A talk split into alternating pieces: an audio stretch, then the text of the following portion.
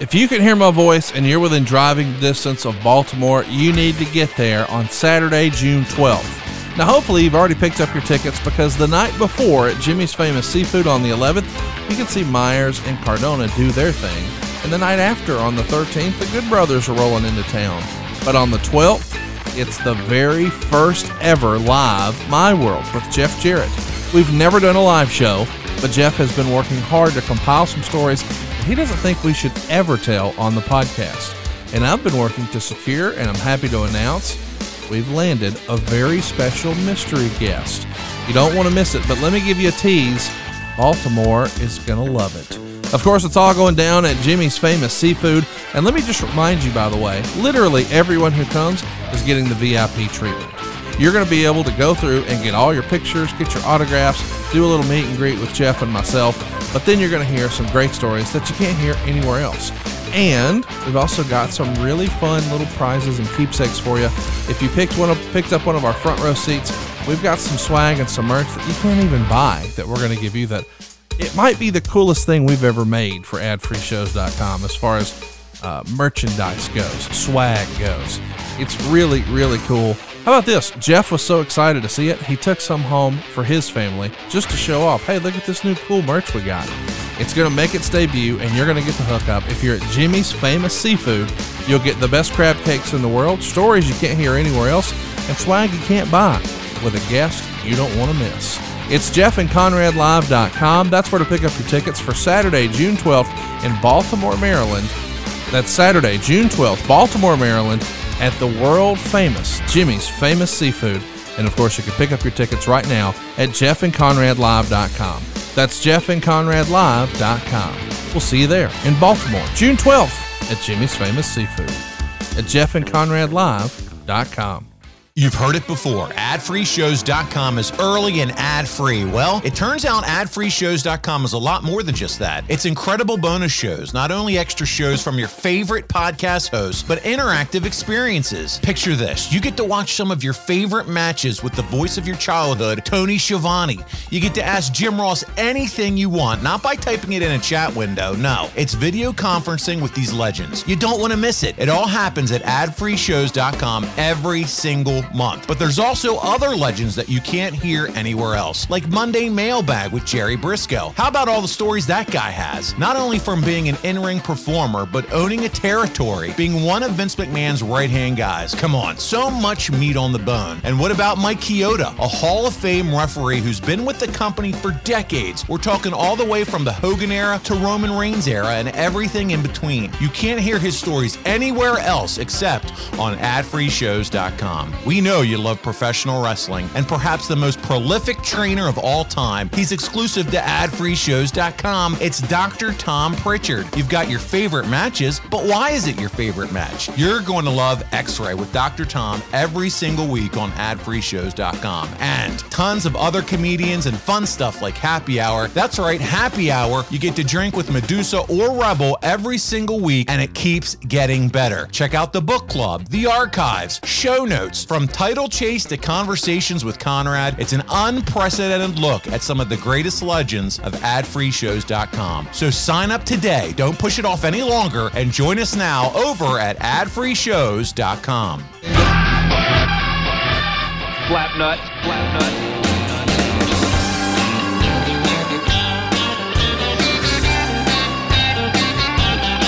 Hey, it's Conrad Thompson, and you're listening to My World. And of course, we couldn't do it without the Hall of Famer himself, Double J, Mr. Jeff Jarrett. Jeff, how are you, man? Conrad, how you doing? You know, I was uh, thinking about this uh, before we got going. What do all the other hosts call you? I, I, I heard the imper- impersonation of Jr. But what what are the other names? Because I just you're Conrad to me. Do yeah, they call you? I'm just Conrad. That's it, man. Conrad. Oh, uh, when Jr. gets hot at you, how does he how does he say it? Uh, Connie, and he he yells it. So Can I get a little impersonation just off the top this morning? I really am. you know, I'm not a good Jr. impressionist, but I will say when when he gets uh, fired up at me and calls me Connie, it still it still tickles me because it's like, how can you be mad at somebody who's calling you Connie?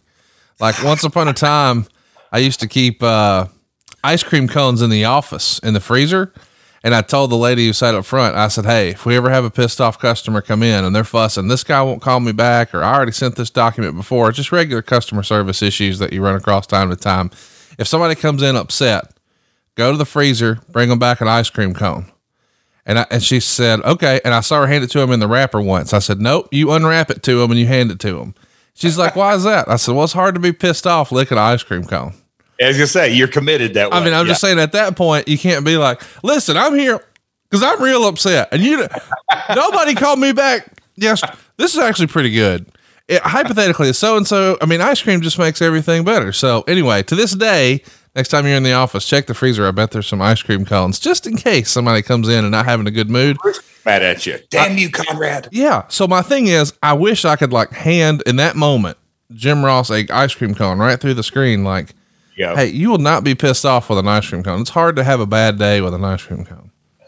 Cause like it's, you can't even be a badass. Can you imagine like a Stone Cold promo in 97?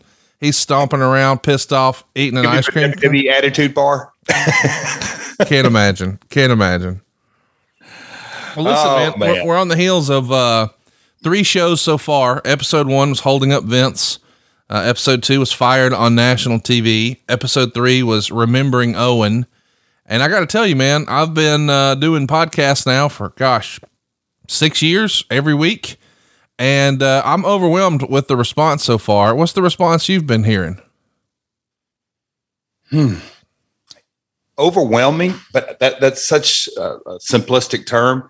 Um, well, one, one uh, that that me and you have chuckled about. Hey, uh, Jeff's a likable guy. Yeah.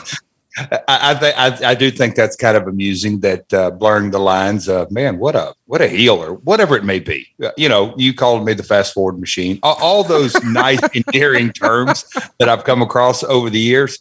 Uh, but you know, the Owen episode, uh, I did a uh, interview uh, with uh, Slam Wrestling Bob Kapur, and as I was telling him, recounting Conrad what me and you did, I didn't even. It just sort of caught me off guard that I got.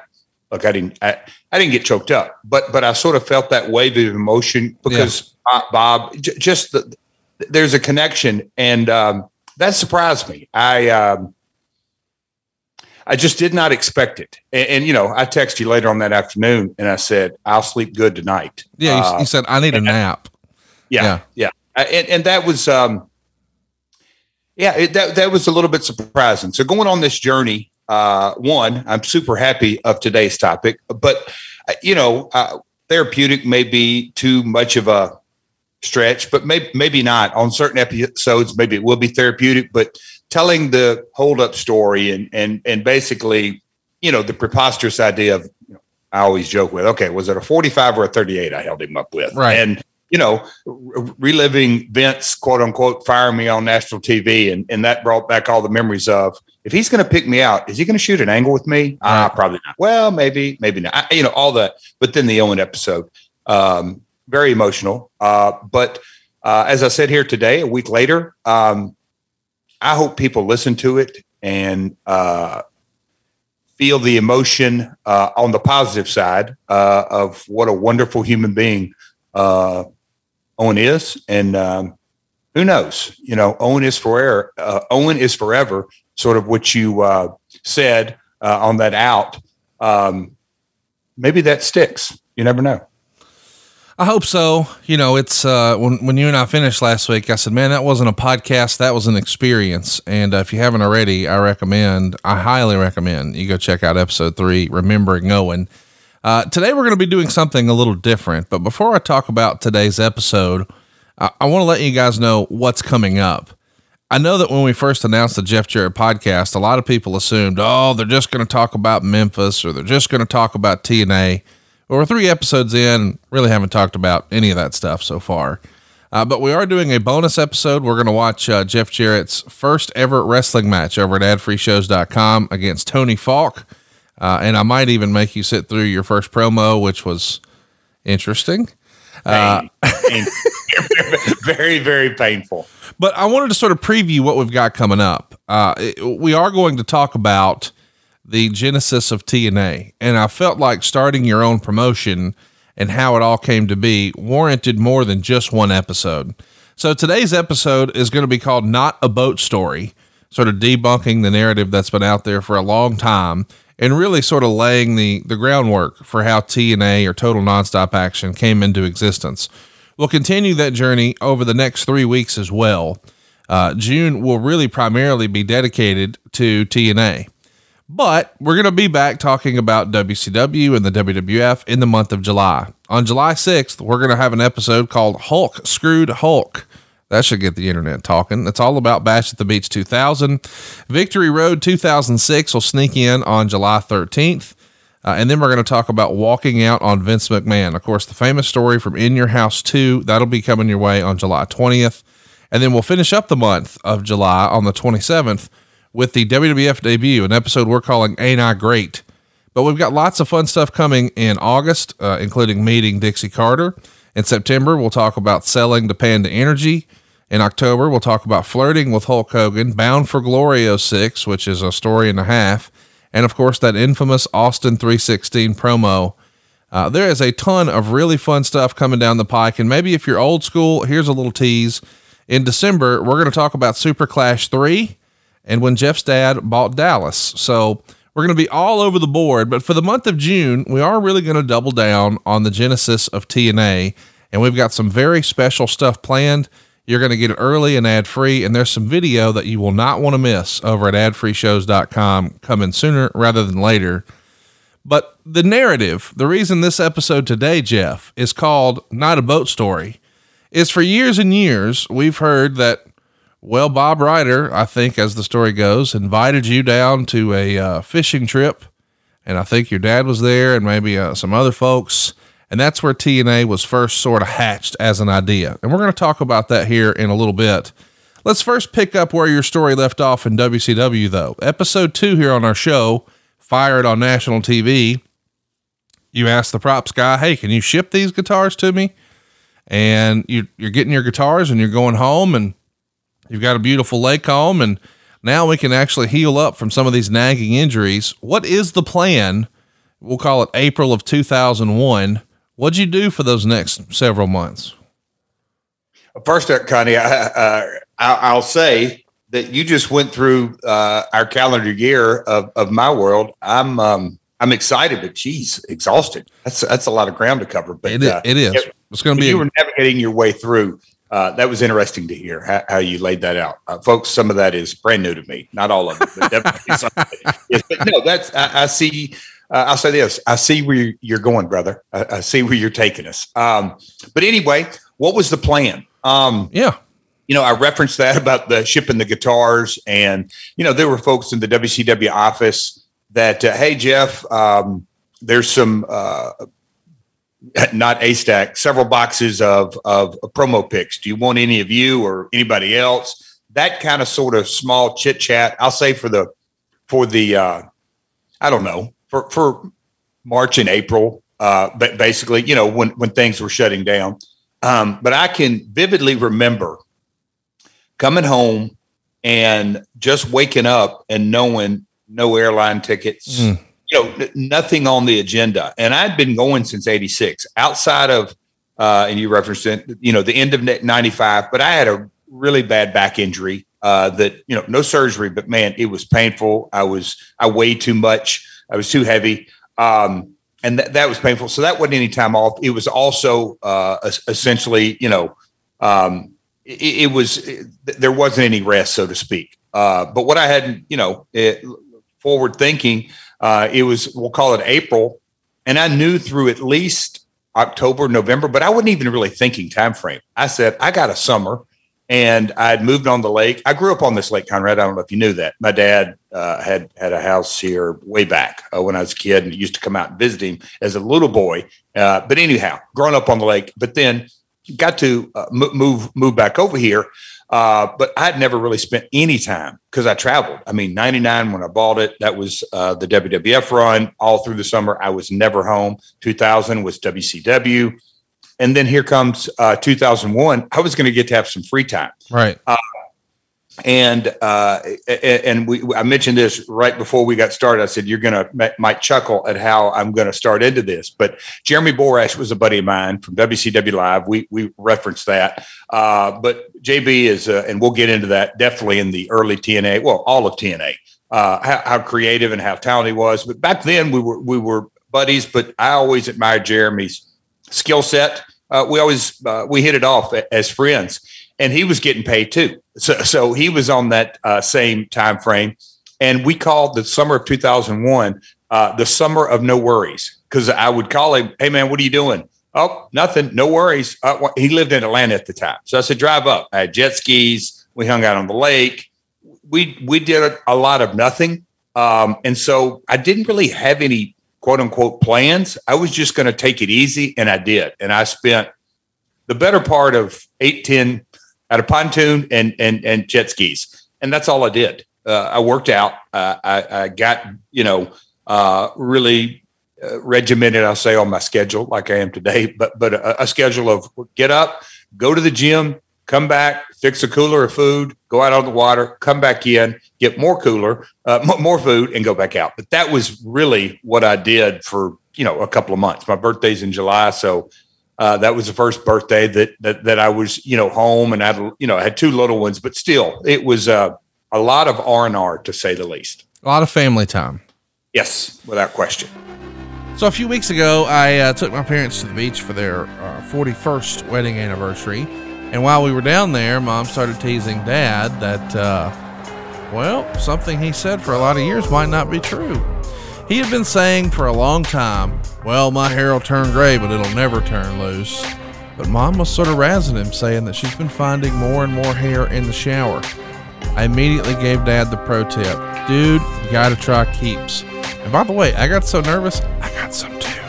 Because two out of three men will experience some form of hair loss by the time they're 35. And dad was lucky. Dad was in his 60s before it happened. But I'm trying to get a jump start, baby. I don't want to let it happen to me.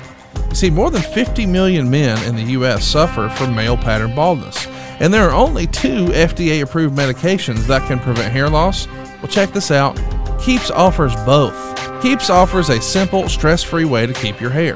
They've got convenient virtual doctor consultations and medications delivered straight to your door every three months, so you don't even have to leave your home. And how about this? Low cost treatments that start at just $10 per month and Keeps even offers the generic versions. Discreet packaging and, of course, proven results. Keeps has more five star reviews than any of their competitors. Prevention is key.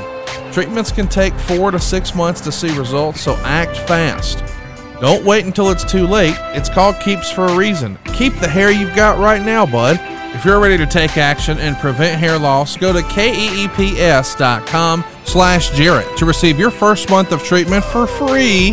That's keeps.com slash Jarrett to get your first month free. keeps.com slash Jarrett. That's keeps.com forward slash Jarrett. So, uh, two two follow up questions. One, you mentioned, hey, the WCW office people were saying, hey, we got all these boxes of promos. Do you want any? Did you get a box of your old WCW promos?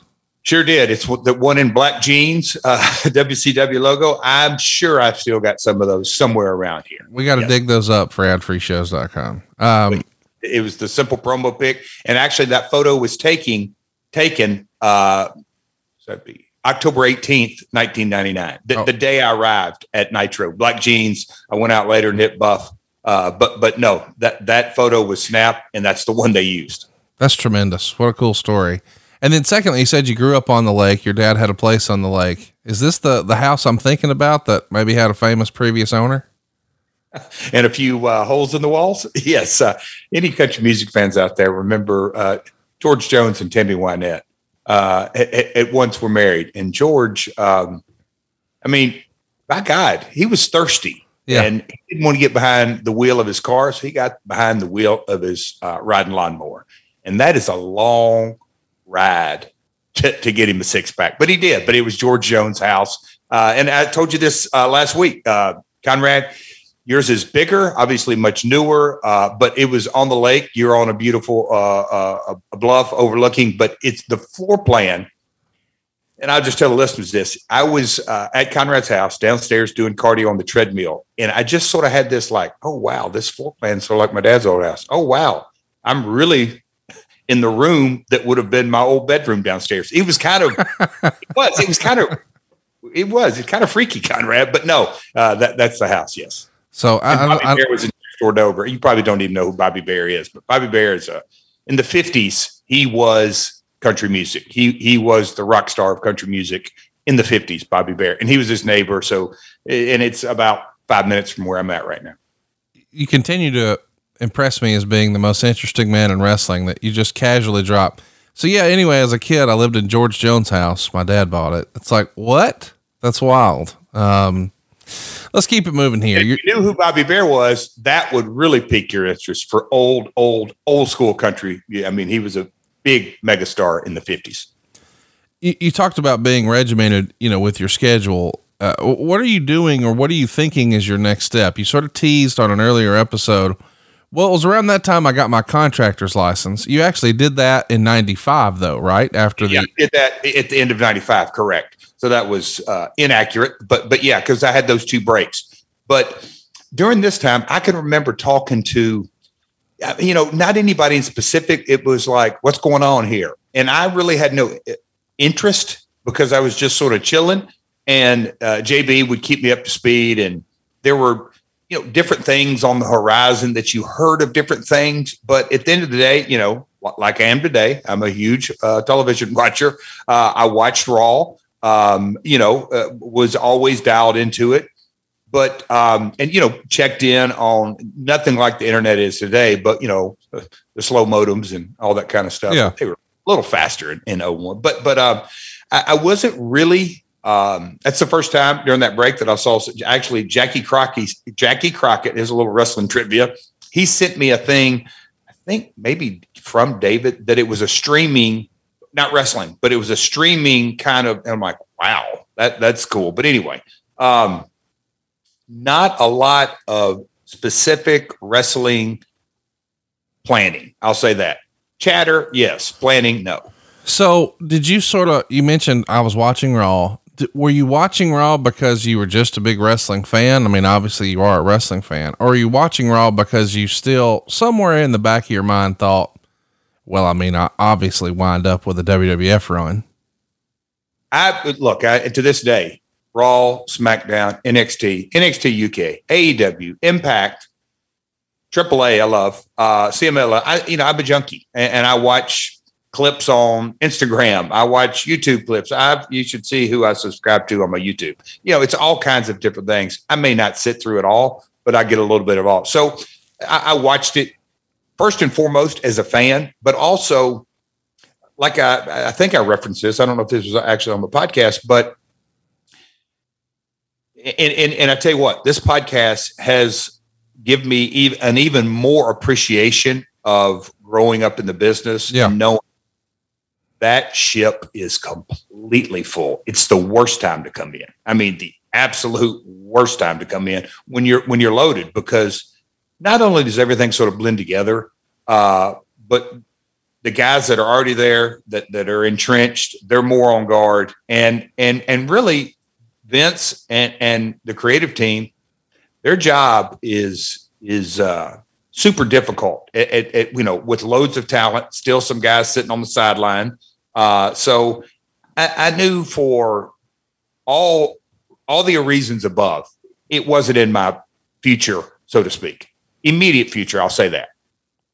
I can't speak to the fact that you're a wrestling junkie. You were uh, uh, uh, here in Huntsville last week, and it's Wednesday. We're hanging out in the den, just catching up. Me, you, and Cassio. And about six fifty nine, I, I lost track of time. You said, "Damn son, are we not going to watch AEW? Turn the TV on." Because we had just been catching up, and you're like, "Are we not going to watch?" And it was like, "Okay, here we go." Uh, so let's let, let's talk about you know as you're sort of weighing your options and seeing what's out there. You know, I hate to just brass tacks it, but you're comfortable talking about money. You eventually realize, hey, these checks are going to stop coming. And you know, being a dad and two little ones and a big old house on the lake, I got to have some income coming in. What did you think would be your next move, or were you just legitimately not worried about it and knew God had a plan and thought something will present itself? You know, you'd have to talk consciously and subconsciously. Consciously, I knew that. Look, th- there there wasn't, well, quote unquote, uh, WWE money or WWF money in in Puerto Rico, but Puerto Rico and Dutch was down there, Japan. Um, you know, I, I, knew there were options, but also knew that, you, you, know, somehow, some way, I've made a living in this industry. Something I'll, I'll fit. You know, I didn't have that conscious thought of, oh, I'm going to go start a promotion. Not certainly, and I'm trying to keep it chronological. Not at this time. Um, also, my faith, though, you know, it, it's going to work out somehow, some way. Uh, like you just said earlier, I went out and got my contractor's license. Um, into 95. My dad, uh, through his uh, career, he has been able to pivot uh, in, in a lot of ways like none other. That's really where I was going is I just assume since it's it's not like okay, well if this don't work out, I got no backup plan. You've rattled off your dad's had a hundred different businesses. So worst case scenario, you can go talk to dad and say, Hey dad, which one of these is hitting and where can I be a player? Right. And, and he sort of encouraged me. He did a deal with BP of a reimaging gas stations that was really uh, an oversight job that show up, make sure the workers are there. It's a turn and go. Uh, you know, it was high turnover, 100 stations, 150 uh, gas stations. So we'll just say the construction business, obviously, he owned a lot of land, putting in road, water, and sewer, which I knew nothing about. But I was never afraid. Now, you know, I'm going to go back to my dad, my grandmother. Roll up your sleeves and learn the damn business. You know, it's on you. Yeah. Uh, so I didn't really have like oh boy, what am I going to do? And and I had uh, been pretty, you know, uh, I bought this house at the right time. Yeah, you know, so I, I didn't have my quote unquote monthly uh, expense w- was not overwhelming. I've never been a car guy. I, am just not. I'm a house guy. Yeah, never been a car guy. So from a financial perspective, it, it I wasn't thinking I need to get paid. Didn't we cover this on episode one? A little my, bit. My money. I'm kidding. I'm kidding. The paycheck. Yeah. I'm kidding. Well, I um I can speak to, you know, obviously I'm in real estate and I mean I, I don't want to share numbers or anything. But from when you bought it to now, your house is probably worth what? Five, six times what you paid for it? Five. Yeah. So you did good, Jeff. You did good. Lucky. Uh, lucky. Grace. Lucky. There you go. So, when do you think your uh, Time Warner contract was set to expire? Just sort of fill in the gaps. We know the last Nitro is March 26, 2001. When do we think, okay, the gravy train ends here? So, my contract, I, and we'll, you touched on earlier, I went to the WWF in October of 93. And yes. that from from the next eight years, October was always my October 17 ish. Yeah. Date was the rollover time. So I know it could not have been before that. I, I want to say because I negotiated with Bill Busch, we were the dot and I's, crossing the T's. I had that, we'll call it addendum. I got paid per house show. Um, I, I, got in, you know, my travel, and that was a, somewhat of an add-on as well. And Bill Busch was getting his feet wet in, in the whole process. Um, I tried to jog my memory uh, on this episode because I knew we were talking about the summer. Diana Myers, it came to me about two hours ago. That was the attorney. Uh, so anyway, I want to say Novemberish. It kind of it could have gone into early December, but it was a it was you know uh, mailbox money every two weeks. So Novemberish was when it was going to you know quote unquote the checks quit coming. So you had about eight months to sort of get a plan together and figure it out. And and you mentioned a minute ago Diana Meyer. She was your contact with Time Warner if you had a question or something like that. You know, there wasn't a lot of quote unquote questions. It was the merch that they sent me, the guitars. Um, that was about it. You know, as far as reading the contract, my attorney basically said, look, you're going to get paid. That they can't provide you with work. There is no breach language in here. Go do what you want to do. I, I think I had a couple of com- uh, uh, uh, conversations with Carlos uh, Colon, uh, who ran Puerto Rico. Um, but there wasn't anything specifically that I needed to reach out to Diana. But if I if I'm not recalling something, that would have definitely been. We always got along well. Um, you know, she she understood quote unquote the wrestling world uh, better than most. uh, and she was great to work with. So if I did have a question, it would have been to her. Now, you said something there I want to follow back up on. There was no language in your contract about breaching it. I, I guess what I'm asking uh, uh, is no, uh, when I say yeah, that means like if I went to work, they're not paying me. They're not. th- There was no like, hey, you can't go work over here Yeah. because there there's no really infrastructure for you to be going to work. It says you're getting paid out. Period. okay. So um, I guess my question is if you wanted to scoot down to Puerto Rico and do a shot, you could. Oh yeah, definitely. But now during that time, you just decided, hey, let's let absence make the heart grow fonder. Let's spend some time with the family. Let's enjoy the lake. Let's just chill out for a bit, right? Yes, without question. And I, I, I'm, you know, I don't recall a specific conversation, but I'm sure I bounced things off my dad in a three minute conversation. In that, hey, you know, th- th- just knowing the industry, th- it was the timing wasn't right to jump on board. The the although I always I learned real quick this this is a little wrestling note when I went from the WWF to WCW the first time I noticed real quick the style of work. I'm not talking about working toward hard camera. Yeah. But I, am really talking about the the laying out. Uh, Sean taught me that in a lot of ways. Owen taught me that in a lot of ways. Uh, the agents, Jack Lanza, Chief Jay Strongbow, uh, different different folks. You know, obviously Pat's at the top of the list. He he would really get specifically, but I noticed the difference in that, and so that was one of the things that I was like, okay, how are the WCW talent going to get acclimated Mm. to the flow? It's different. Uh, I may be getting too deep into the no, woods here. No, you're not. Jericho wrote about it in his book and said that, you know, he had been wrestling Wow. for a long time when he got to the WWF and he realized very quickly, I don't know shit in terms Oh, wow. of, I, I don't know their style. And so guys were saying, oh, he's the shits and blah, blah, blah. Meanwhile, he had been heralded in all the newsletters and all these other promotions. He'd wrestled in Mexico and Japan and WCW and ECW. And the WWF was like, I think he made an analogy and I might be misquoting here, but it was almost like if you're right handed, it was like writing with your left hand you know what to do. It's just really hard to like, wait a minute, I've always done it this way. And so you sort of oh, had to get reacclimated. Very well said. And you know, when I look back on it and sort of just getting the vibe of it, and look, Vince McMahon has no peers, the, in my opinion, the greatest po- promoter, but he didn't teach that style, in my opinion. Pat Patterson. Correct. So, so when you think about the influence Pat has had on the industry, I don't think you can overstate it. Yeah. I just don't think you can. So one of the things you're going to learn real quick listening to My World with Jeff Jarrett is that Jeff is more than quote unquote just one of the boys. Jeff is also a promoter's kid. So Jeff is very business minded. We're going to be talking about money a lot here on the show. But let's talk about money right now. How many subscription services are you paying for each month? Do you even know? Subscriptions add up, and sometimes we don't notice those little monthly deductions from our bank accounts. Did you sign up for a bunch of subscription services during quarantine? I know I did. I think I think I signed up for all of them. But now that we're headed back into the real world, do you really need or does your family really need or use all those apps and streaming video services? Probably not. 80% of people have subscriptions that they don't even know about. They literally signed up and they forgot about it. Are you one of them?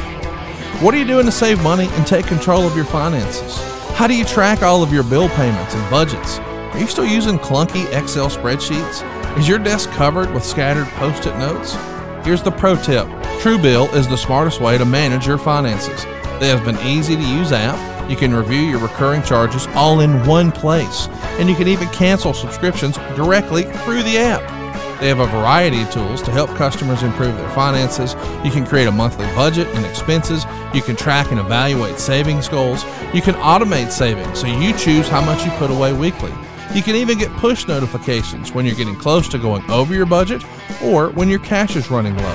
And you can even better than all that, easily identify fraudulent activity. And you want to know about that right away. They offer multiple ways to save you on your bills. That's just the Truebill way, man. Oh, and check this out work with many of the nation's top providers to negotiate and lower your bills. You're going to enjoy bank level security. You're going to feel good about your finances. And people tend to think they spend like $80 a month on subscriptions, but in actuality, it's close to like $200 a month. Truebill has saved its users more than $50 million. They've got over 1 million users. Go read their rave reviews right now for yourself at truebill.com. Check this out. The average person saves $720 per year with Truebill. Get started today at truebill.com slash Jeff. Take control of your finances and start saving at truebill.com slash Jeff. That's truebill.com slash Jeff. So talk to me a little bit about, and I realize we're, we're getting super granular here, but I think all of this stuff is fascinating. You know, when you're, um, you got this downtime, and I know this is a weird question, but I've had these conversations with Rick where, hey, I was on the road for 30 years. And then when I, you know, got sent home after WCW and, and I was home, Beth and I couldn't live together anymore. you know, it was, I mean, they, they still loved each other, still wanted to be married, still wanted to be a family, but their family unit had grown accustomed to he, dad's gone, mom's running the house. And now dad comes back in and he's like, no, no, no, we're not doing it that way. Even though it had been happening that way for years and he just wasn't there to know. Their family dynamic grew accustomed to him being on the road and her taking care of the house. And it worked. Now all of a sudden he's there and he doesn't want to be not there. So he tries to be active and present. And it really created some problems. Now, your kids are much younger than his were at that moment. But was that an issue going from being a road warrior, for lack of a better term, and being on the road all the time to now I'm home and Jill just looks at you and is like, "What? Are, who are you? Why are you here? What are you doing? Does that exist?" Not really. No. Jocelyn was uh, five, and Jacqueline was born in November of 2000. So, I mean, you know, she's not even a year. Yeah. So, you know, uh, that that takes up a lot of mommy daughter time, uh, an enormous amount. So me and Jocelyn, you know, the, but no, the, the broad stroke you're painting, th- there was never any of that. Um, again, um, just she did her thing, I did my thing. When I say that, you know, she she worked out and trained and all that. Yeah, yeah, yeah. It's the kids and and and and know, mommy time and all that. But there was never any of like, what are you doing here? Who? What's your name? Well, let, let me ask too, because you know, there's two sides of this. Not just hey, you're you're sort of upsetting the household dynamic, but you know, a lot of times guys have said, "Oh, I kept my wife away from the business," you know, blah blah blah. But some of the guys, like Rick Rude, I think, is on record saying, "Don't let your wife around the business." For a variety of reasons, but one of the big ones is she'll know we're not really working. We're having a good time with our buddies. And it doesn't feel like this stressful thing. Don't get me wrong, the travel sucks and blah, blah, blah. But you had been a part of this fraternity of wrestling for 15 years at this point. You had been, you know, developing a camaraderie with this group of guys, and you're making towns and you're meeting at the hotel bar and you're riding down the road and drinking a few beers, which obviously we shouldn't be doing, but hey, things happened back in the day. And now no, we're changing diapers and getting on the jet skis. Do you miss any of that? A lot of people listening to this feel guilty, you know, like I'm at home, but I feel like I should be at work, or I'm at work and I feel like I should be home. And now here you are really with no option, and you've got to be missing some of that fraternity and camaraderie, right? I, I can't, I, I, I really, I don't think I ever re- recalled, man, I, I miss, I miss hanging out at shows it, it, for, for the for the camaraderie. Now, the career, yes, you know, as we get into the late summer, the the itch on next steps, I think, would be a natural progression, but not really the camaraderie. And I kind of think again that growing up, and you know, the first wrestling show I went to, uh, you know, well, obviously my dad, and he made me sit in the audience, which I was like seven, five, whatever it was, uh, Nick Gulas TV but but you know that that as far as so I rode with my grandmother, then I pulled the ring, and then referee. Then I started wrestling. So the fraternity uh, has always yes, uh, the boys, all, all, that. But but I, I don't really think to specifically answer your question. I don't I don't ever recall saying, "Man, I really miss the camaraderie." Well, here's uh, what I mean. Like when you're out there on the on the pontoon boat, do you pick up the cell phone and call Brian James and say, "Hey, man, come spend the weekend"? Because you just miss your buddy, right? Well, and that was, I'm just trying to think who else was around, but you know, JB would come up, um, and I've got, I'll call it my gym buddies. Uh, there's a group of us that over the years that we've stayed, you know, and we've bounced from gym to gym, but you know, so always stayed in contact with them. But no, it was the lake and chilling and uh, grilling steaks and and that kind of stuff. There was not, you know, family time, and I'm saying extended family time as well. Uh, my dad, all that kind of stuff. Jason, my little brother. Well, let's talk about the name that is going to become a theme for this show, and he's probably sort of the uh, unsung hero of the idea of TNA. Uh, it's Andrew McManus. And the first time I think I remember seeing his name mentioned in regard to professional wrestling was him putting together a tour with Dennis Rodman and Brutus the fucking Barber Beefcake. It was the main attraction, a 19,000 seat arena in Sydney, Australia.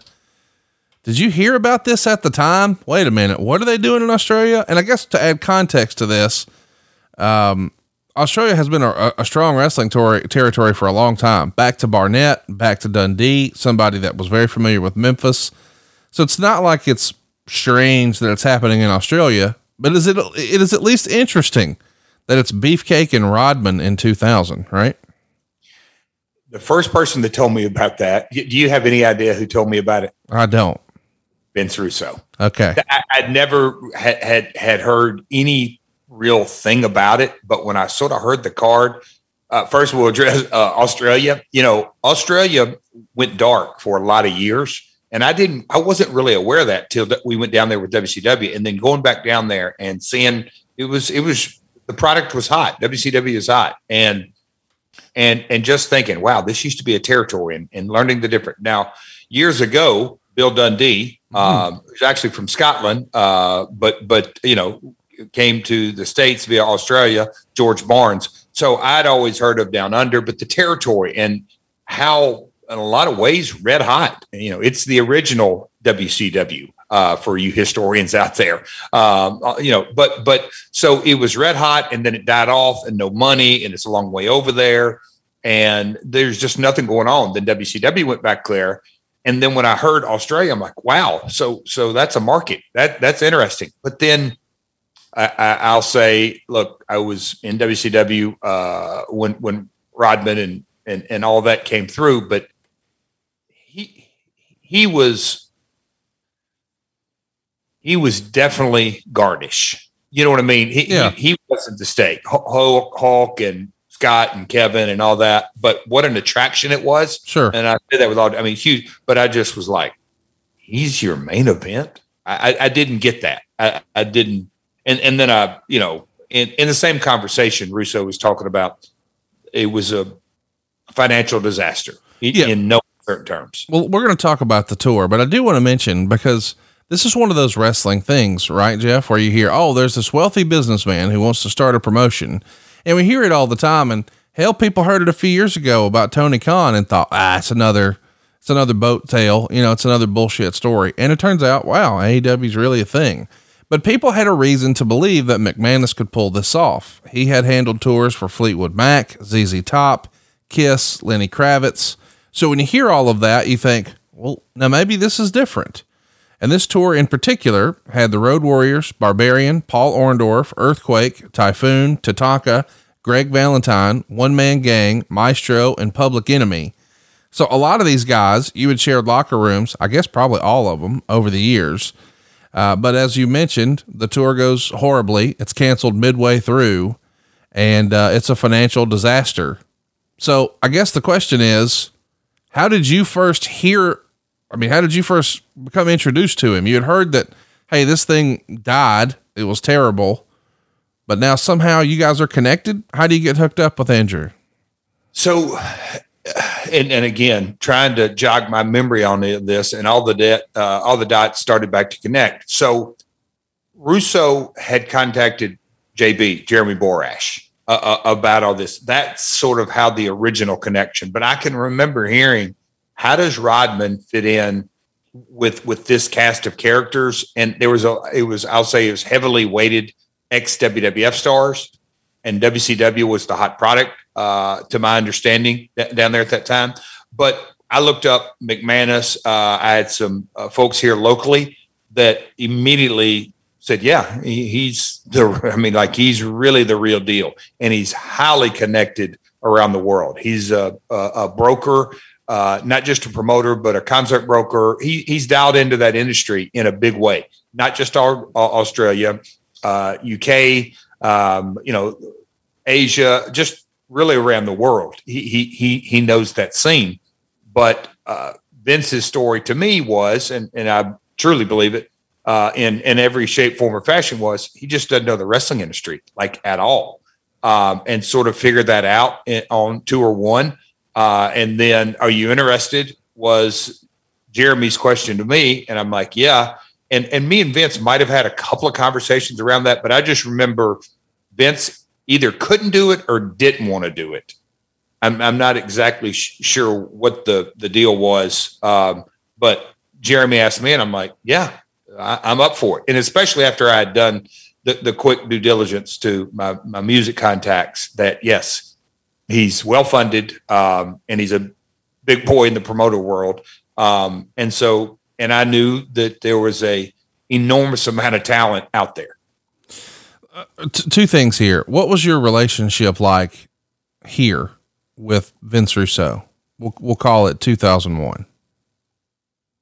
Good. I, I mean, look, every relationship has its ups and downs. So I don't want to say uh, at this point we were real high or real low. I think it was just a, a good relationship. Um, you know, the the quote unquote the WCW uh, situation was game set match. Um, he was still intertwined in that bash at the beach situation. Uh, but but and so that was I think the extent of it. And you mentioned a minute ago you, you sort of vetted McManus with some of your music contacts. Tell me about what that what that means. Just uh, hey, do you know a guy uh, named Andrew McManus who's a music promoter?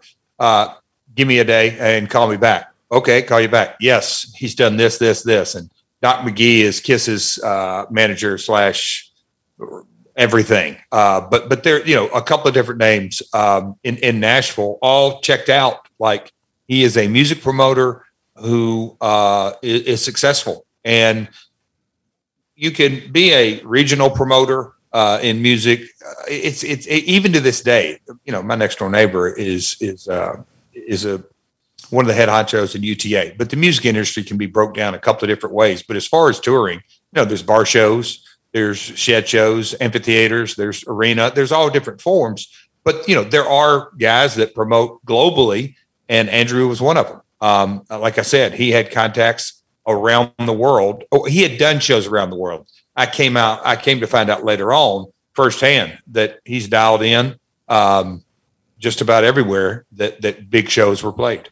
Oh, hey, real quick, I wanted to tell you what Matthew in Pennsylvania wrote.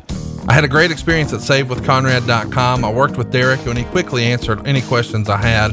Being able to text him directly made things so much easier than having to wait on phone calls or schedule meetings at the bank. Being able to do everything from home was extremely convenient. I was in a tough spot with the pandemic going on, but it looks like everything is going to work out for me just in time. I would definitely recommend Conrad and his team to anyone looking for mortgage help. How can we help you? You don't need perfect credit, you don't need money out of your pocket, but you do need 10 minutes at savewithconrad.com. NMLS number 65084, equal housing lender. We're licensed in more than 40 states, and you even get to skip your next two house payments at savewithconrad.com. So once you sort of vet him, you have a conversation with him. What's that sound like? So Jeremy uh, sort of nailed down on you, up for it. I'm like, yeah, I, I kind of think from what I'm hearing, and I didn't talk to any of those guys. Uh, matter of fact, when I heard that list, you just say back, I just don't. Wow, that that's a lot of talent. Yeah. on one, I mean, that was a big big roster. But I didn't have any conversations to my recollection with any of them.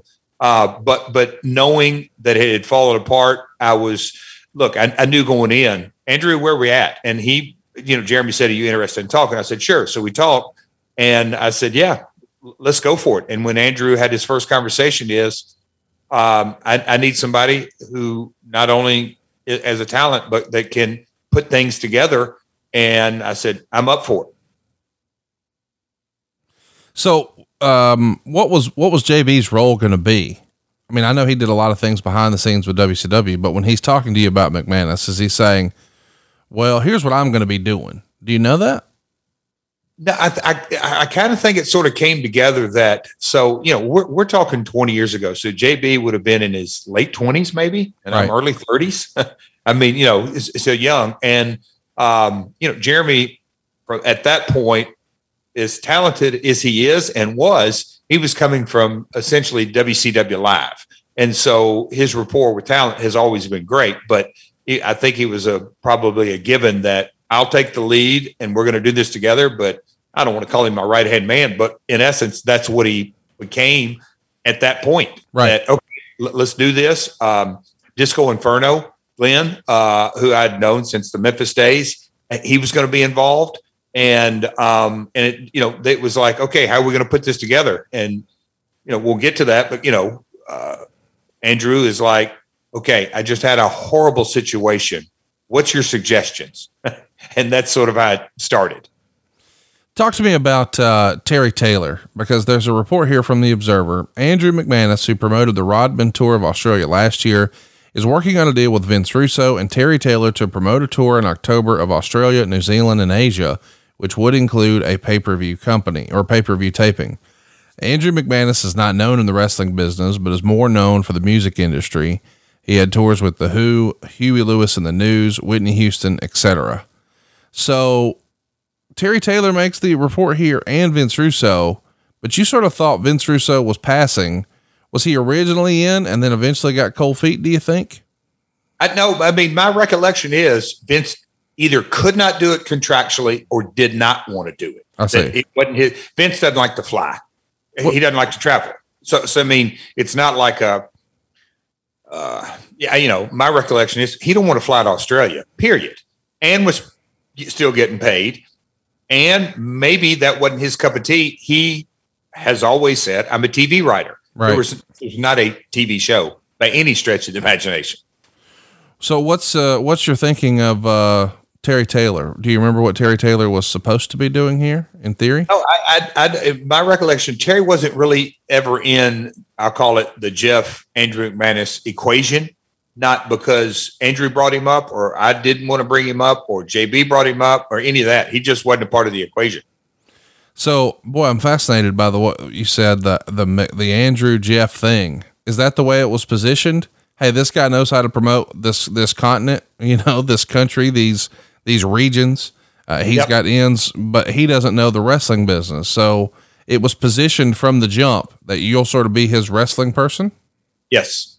Okay without question. And and you know, uh, again, he he took a bath and, and a a bad one.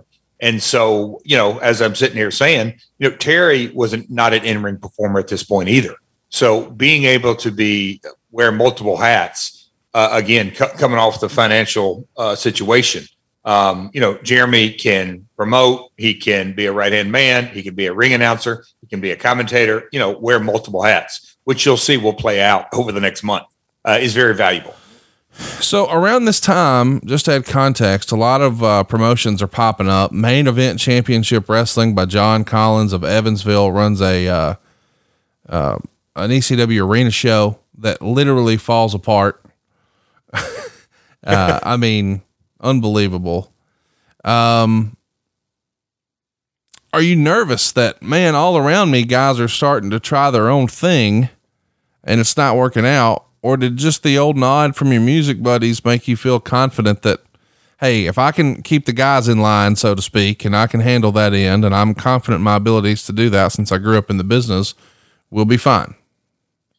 Andrew laid out to me his i'll call it sort of a short-term vision because i asked him like okay what is sort of the mindset? And he was like look jeff he said this is an australian tour in new zealand okay if we come back here in six months, it's not going to be old. It'll it'll still be somewhat fresh. We've probably got two runs in the UK, you know, twice a year.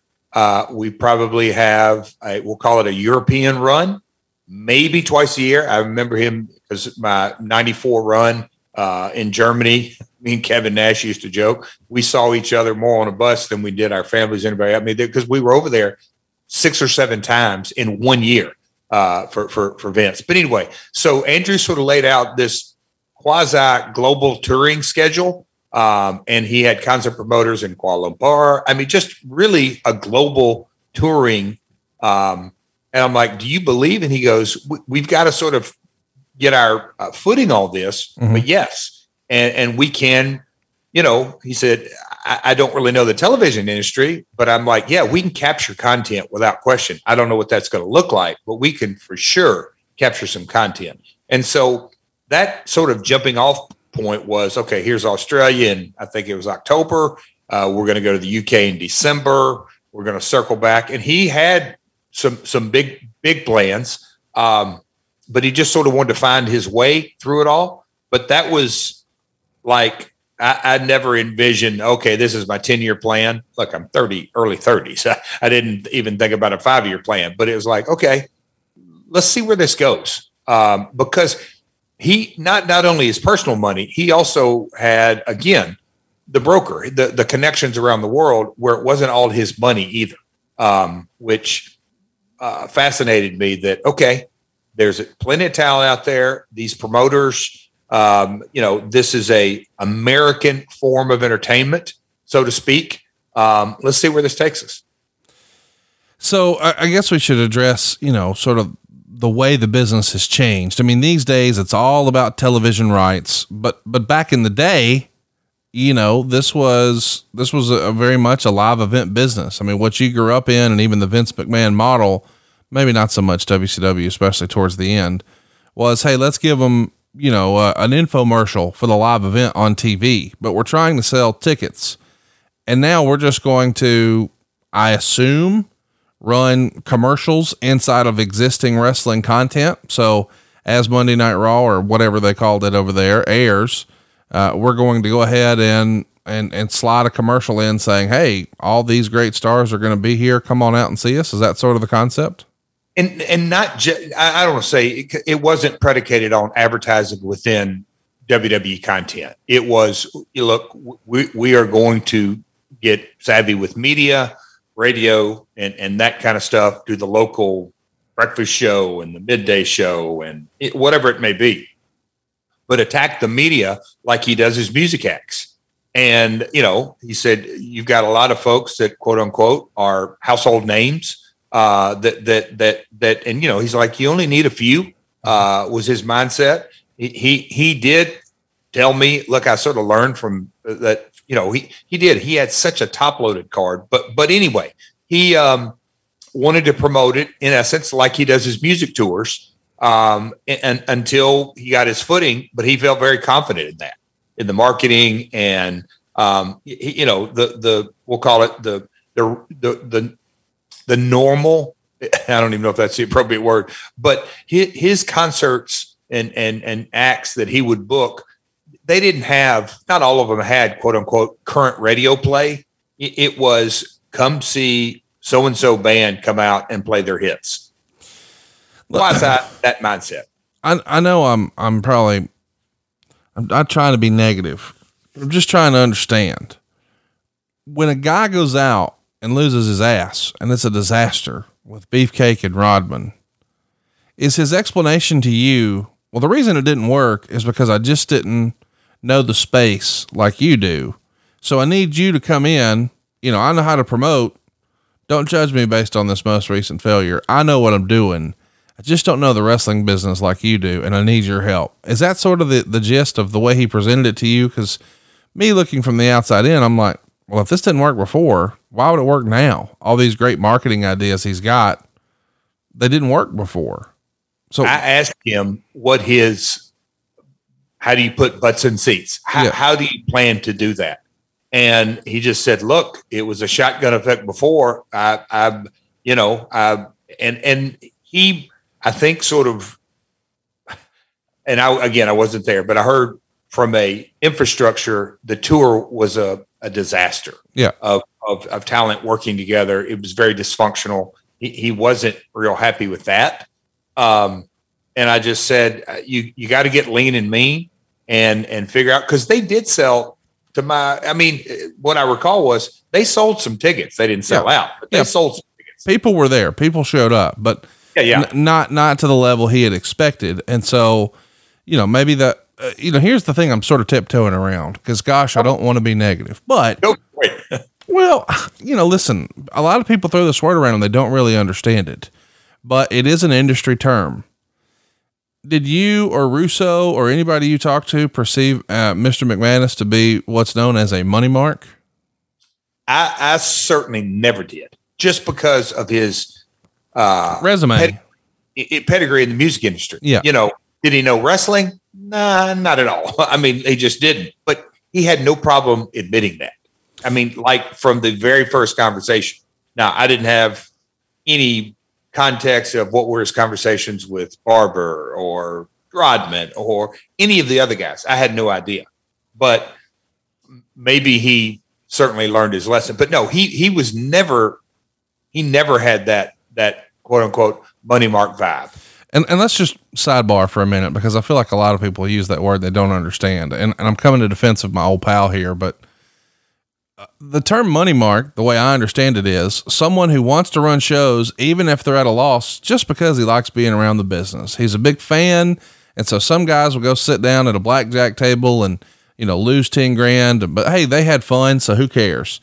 And other guys would run a live event, you know, a, a pop up show, a, a spot show, if you will, an outlaw show, and they might lose 10 grand, but who cares? They had fun. And sometimes people throw that around for Tony Khan. AEW is profitable. So by definition, that is not accurate. Uh, eh, but, but I, I know that term gets thrown around a lot, but McManus, based on his pedigree, uh, he's handled touring acts on a big basis. You don't just go, Hey, we're going to handle this Whitney Houston tour or this Kiss tour unless you know what the hell you're doing. Right.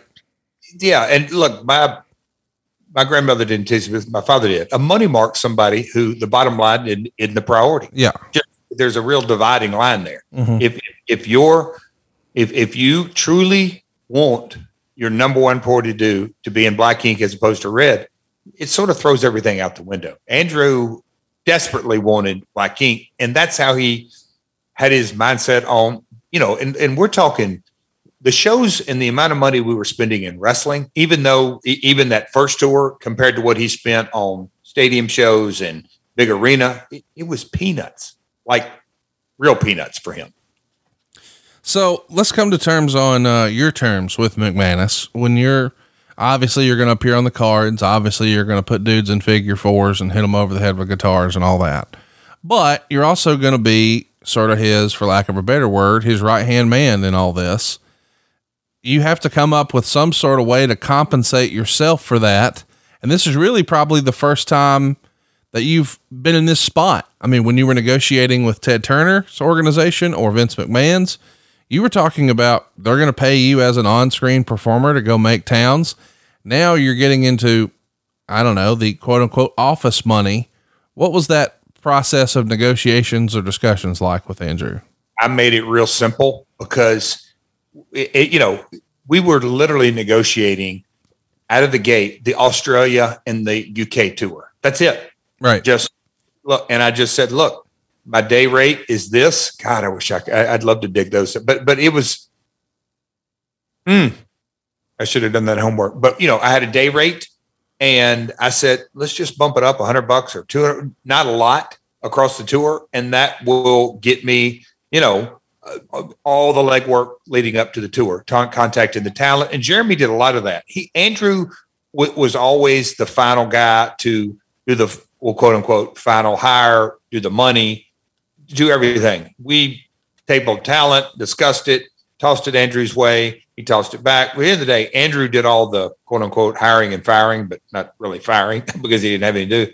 But uh, I just negotiated into my day rate uh, a, couple of bucks to get us to the tour to do the legwork.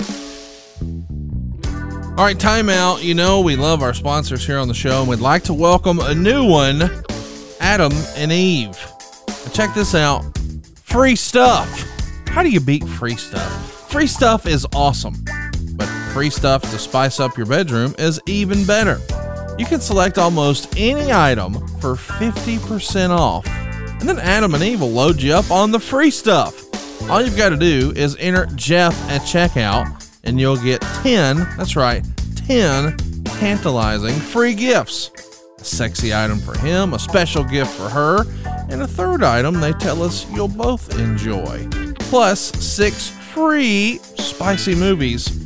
Let's check this out six movies, something for him, something for her, a third item you're both going to like, and up to 50% off almost any item. How do you beat this? What about free shipping? That's right, you heard me. All these free prizes, and it's all because you selected almost any one item for 50% off at adamandeve.com. Hurry to adamandeve.com and enter Jeff. That's J E F F. Almost said double F. That's J E F F. The offer code is Jeff. You enter that promo code at adamandeve.com at checkout, and boom, you're hooked up. So get all these free gifts and 50% off on almost any one item over at adamandeve.com.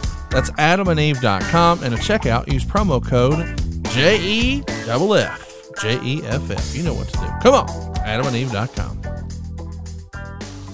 So it doesn't go swimmingly well. Here's the line from the Observer. Several of the names from the WWA's Tour of Australia that start this week were canceled at the last minute. Apparently, it was a cost cutting measure as airline tickets were much higher than anticipated due to the original airline going out of business. Several wrestlers were pulled from the tour also because some sort of problems existed.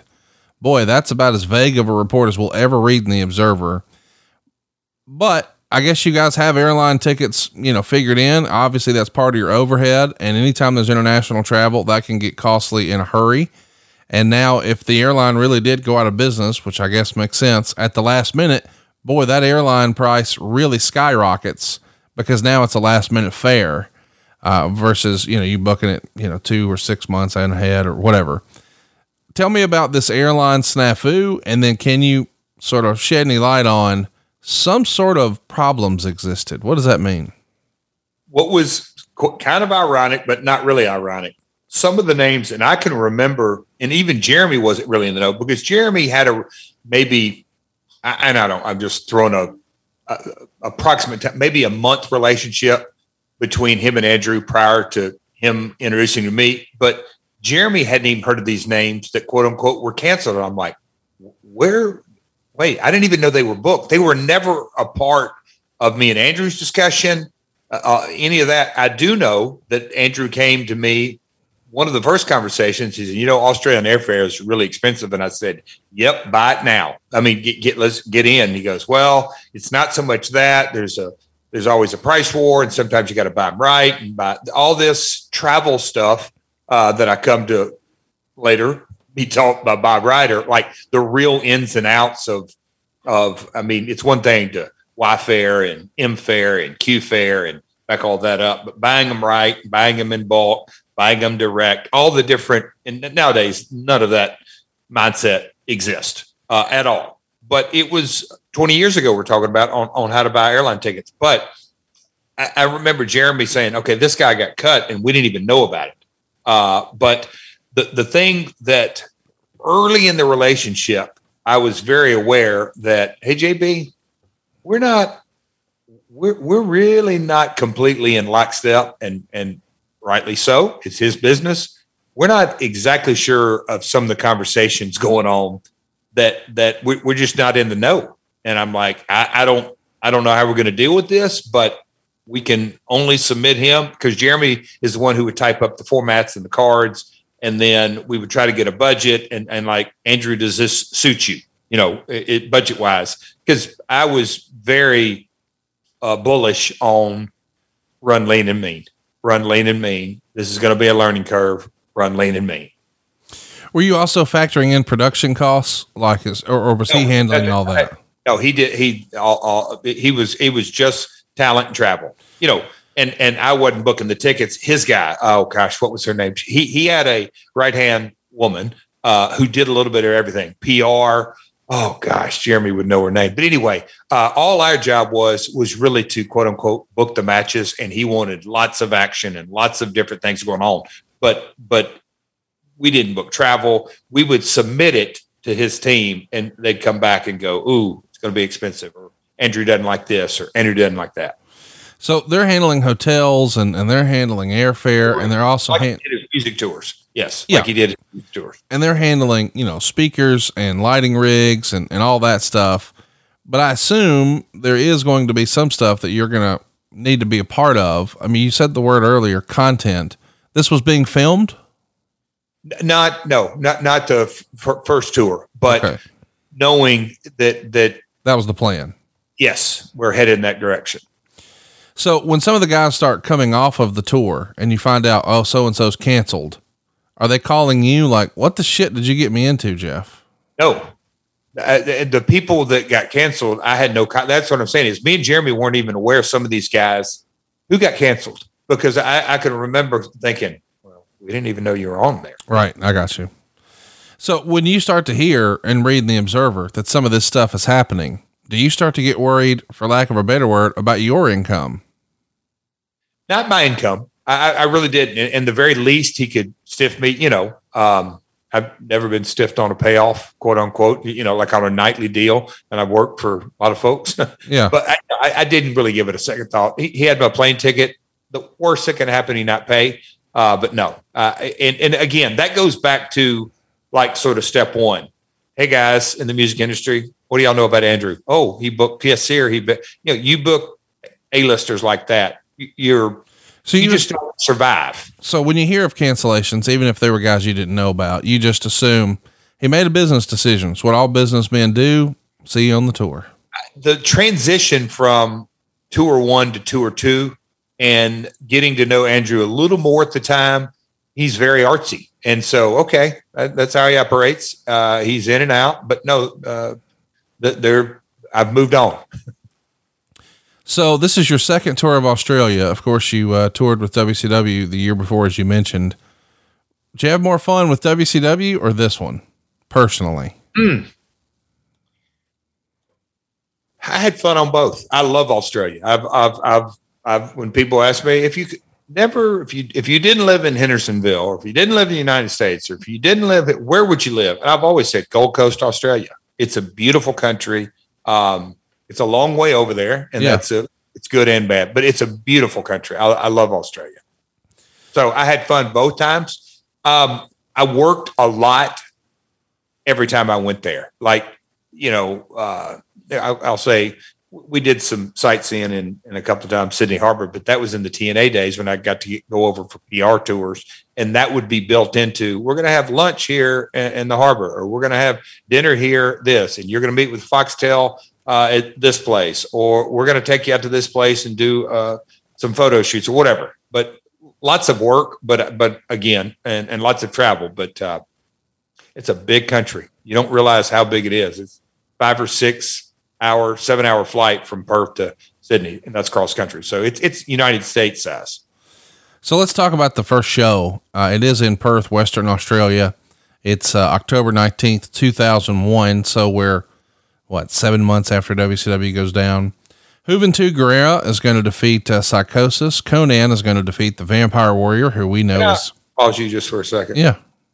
You realize Juventud came back to this country after the WCW episode.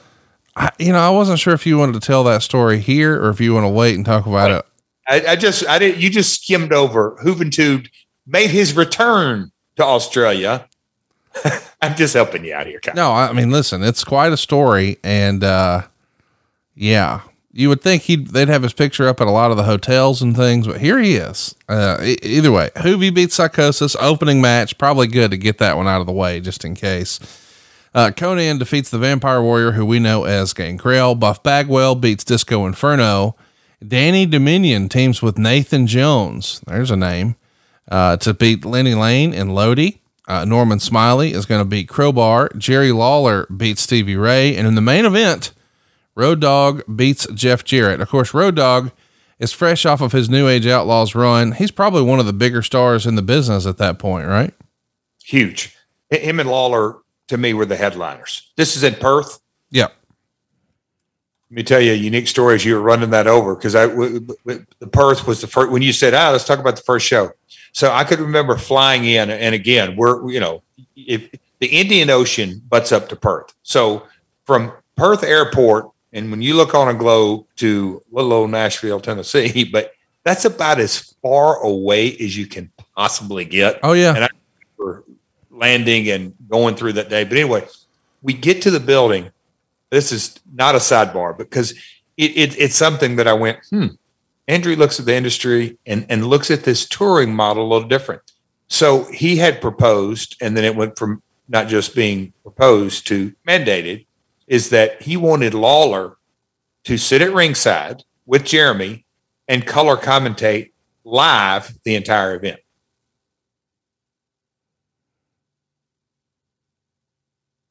Come on, interviewer, fire away at me. Color commentate for what? Did you know that fact? Color commentate for what? The people in the arena. There's, Did you know this story? No, there's commentary coming through the speakers. Live commentary. And I, and I'm, you know, for ad free folks, they'll be able to see the, the Conrad's reaction. That that's the reaction I had. Like, what? Wait, you're going to have Jerry Lawler talking during a match, as good as the King is, and and you know, obviously grew up with Jerry, and, and I'm like, and Jeremy, and he goes, that's what Andrew wants. That's what Andrew wants, and I'm going. So there's commentary piped in through all the speakers through the arena. Yes, and I said, well, Andrew ain't getting it, and Jeremy's looking at me like, oh boy, night one, here we go. so anyway, that discussion went on, and then I don't know all the ins and outs. And then, you know, Jerry was up for it. And I go, okay, let's see how this goes down. And I can tell you, Conrad, uh, and, and you will find this out. I've been a wrong, I've been wrong a hell of a lot more times. Didn't I text you that earlier today? Yes, yes. I've been wrong a lot more than I've been right.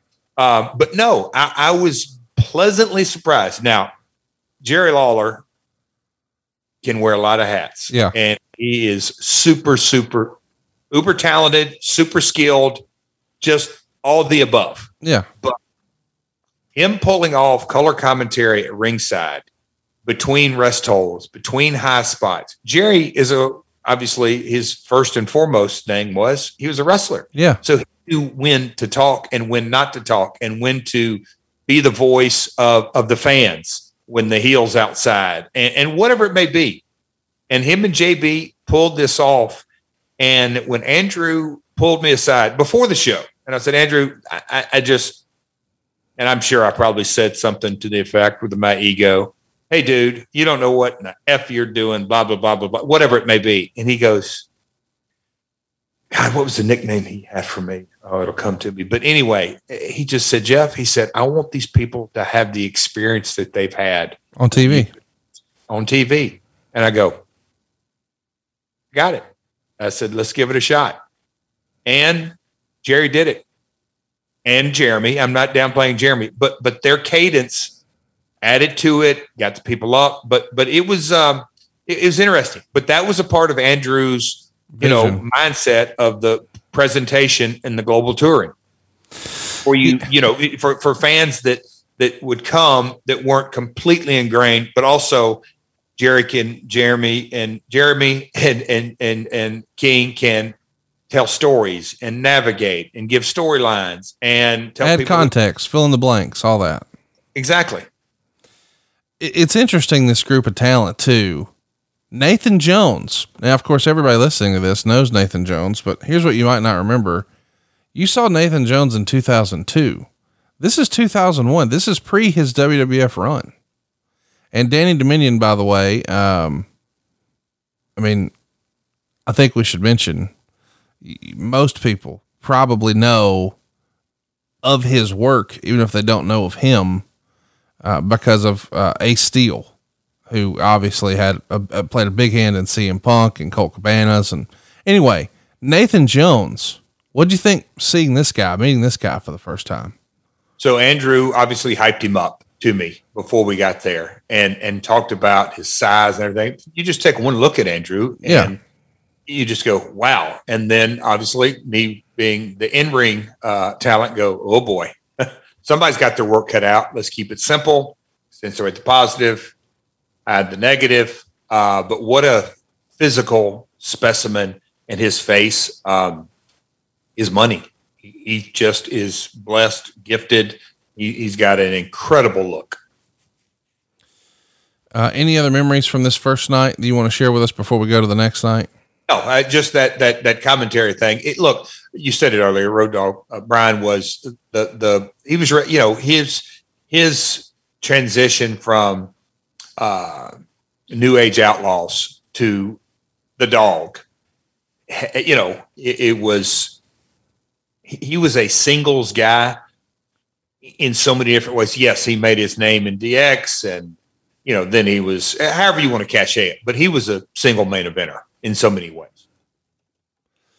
I want to mention too, you're going to be in the main event the next night, but something interesting is taking part of that uh, second night festi- festivities. Bret Hart joins the tour. Did you? Uh, what do you remember about Bret being on the tour? I don't think a lot of people even remember that.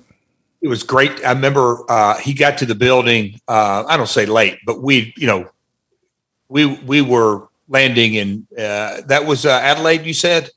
Yeah, Adelaide or however you say that. second night. Churches. Uh, I think Rhea Ripley's from there. Uh, but no, beautiful town. R- really pretty town. But we were traveling. We'll call it by bus when we landed at the airport. So we got to the building early, um, or earlier than Bret. And I just remember seeing Bret in the back of the building. I hadn't seen him in years. Wow. Yeah. A, a, a while. And so it was great to catch up. And me and Bret back to, I mean, even Memphis, but you know, uh, I worked a house show run with Bret Um, early in my WWF career.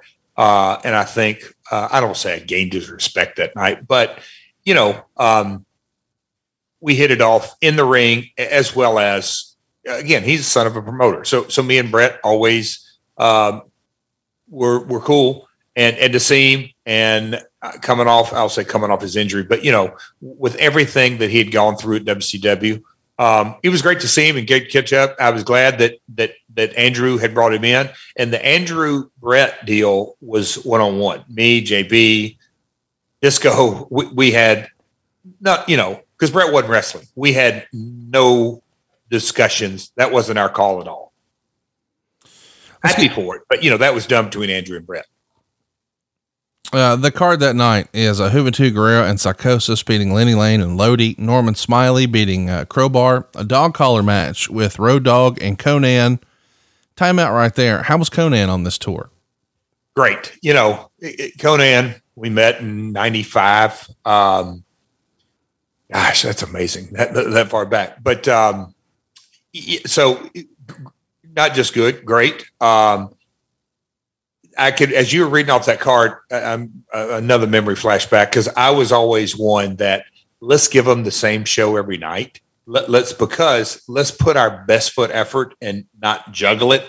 Andrew wanted to go the other way, and I said, "Okay, we'll give you a different show every night," and that's what he wanted: different stipulations, different mindsets, different guys working together. But you know, Perth Adelaide is by plane four hours something like that. So along, no, no, no fans traveled back to back shows, and if they did, they wouldn't mind seeing the same show over and over. But uh, it's a different show. You know, we're seeing a lot of feedback on the podcast that people have started to come around on Jeff Jarrett. Maybe for whatever reason, they just didn't like Jeff when they saw him on TV, and I get that. But eventually, he wears you down, and he decides, okay, I'll give it a shot. And bam, my world's your new favorite podcast. There's no denying Jeff Jarrett and there's no denying Blue Chew. It's time to come around, guys. You've heard us talk about Blue Chew until we're blue in the face. And we're doing this because it's really working for our listeners. Folks, just like you are, uh, shall, we, shall we say, turning the volume up at home. And if you're like me, it's been a hell of a year. You probably feel like you've aged like 12 years over the last 12 months. But it's time to turn back the clock in the bedroom. Snap out of it. Spring is here. Get sprung with Blue Chew. Blue Chew is a unique online service that delivers the same active ingredients as both Viagra and Cialis, but in chewable form and at a fraction of the cost. Blue Chew's tablets help men achieve harder and stronger erections to combat all forms of erectile dysfunction. And Blue Chew is an online prescription service, so there's no visits to the doctor, there's no awkward conversation, there's no waiting in line at the pharmacy and it ships right to your door in a discreet package. Now, the process is simple. You sign up at bluechew.com, you'll consult with one of their licensed medical providers, and once you're approved, you'll get your prescription within a few days. But the best part, it's all online. Blue Chew's licensed medical providers work with you to find the right ingredient and strength for your prescription. And if you don't like swallowing pills, there's no problem here, Bubba. How about this? Blue Chew sildenafil and tadalafil tablets are chewable. And Blue Chew's tablets are made in the USA and they prepare and ship direct. So it's cheaper than a pharmacy. So if it's faster, it's easier, it's cheaper, why would you do this? If you could benefit from extra confidence when it's time to perform, visit BlueChew.com for more details and important safety information. And we've got a special deal for our listeners. Try Blue Chew for free when you use our promo code MyWorld at checkout. Just pay $5 shipping. That's BlueChew.com. The promo code is MyWorld to receive your first free month.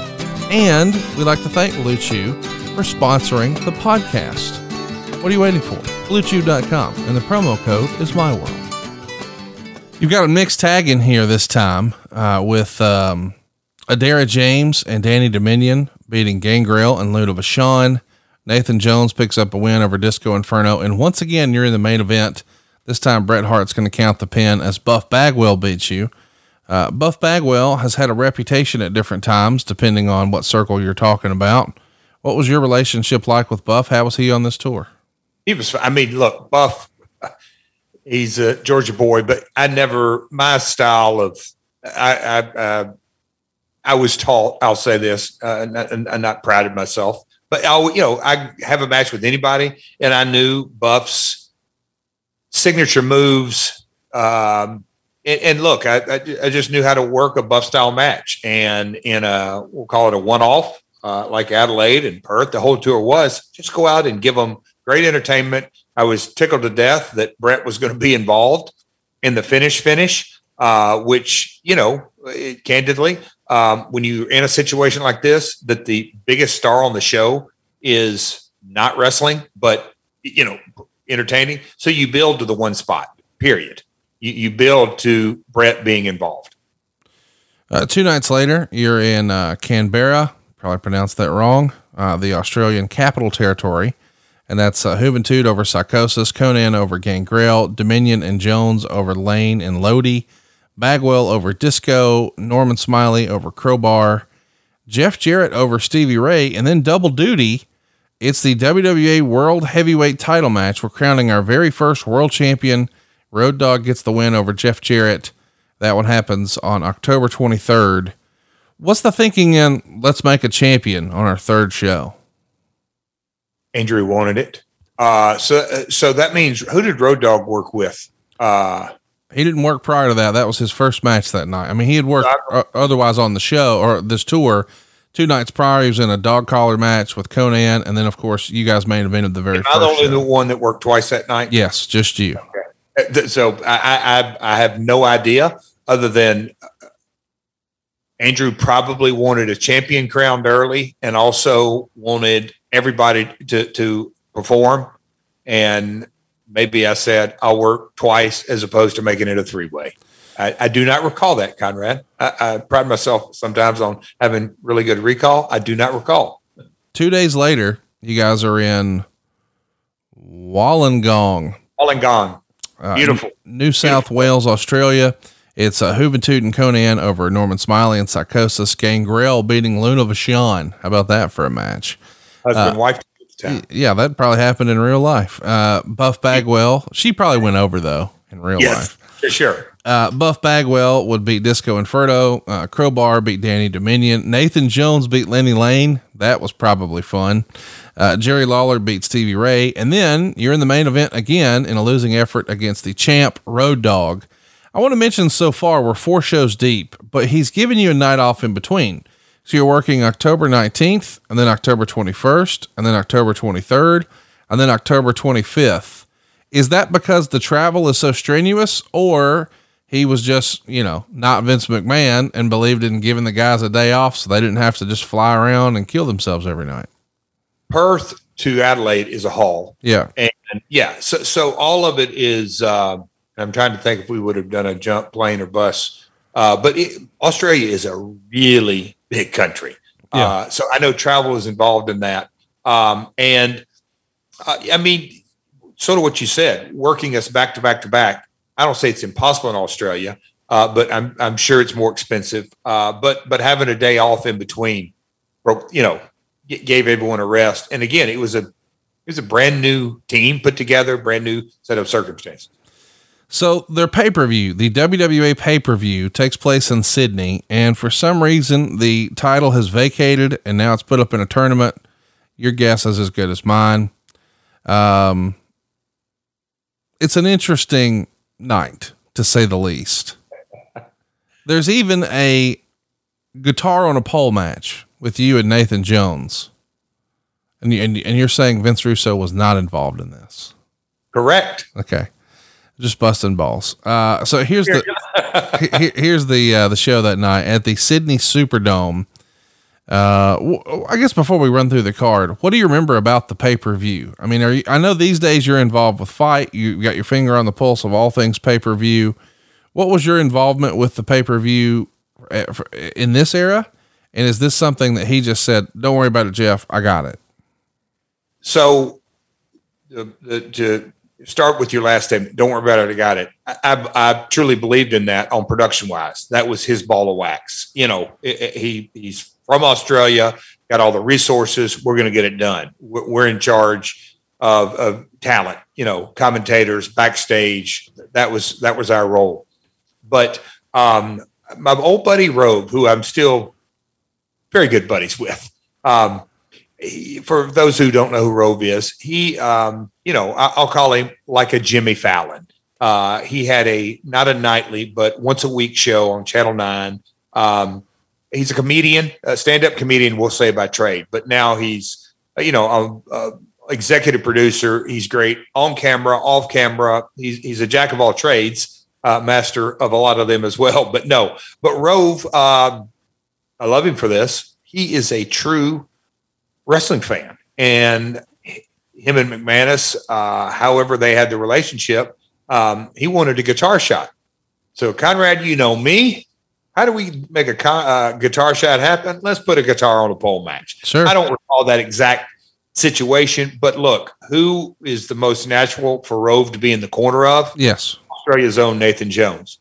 Um, on pay per view, it was a selling point.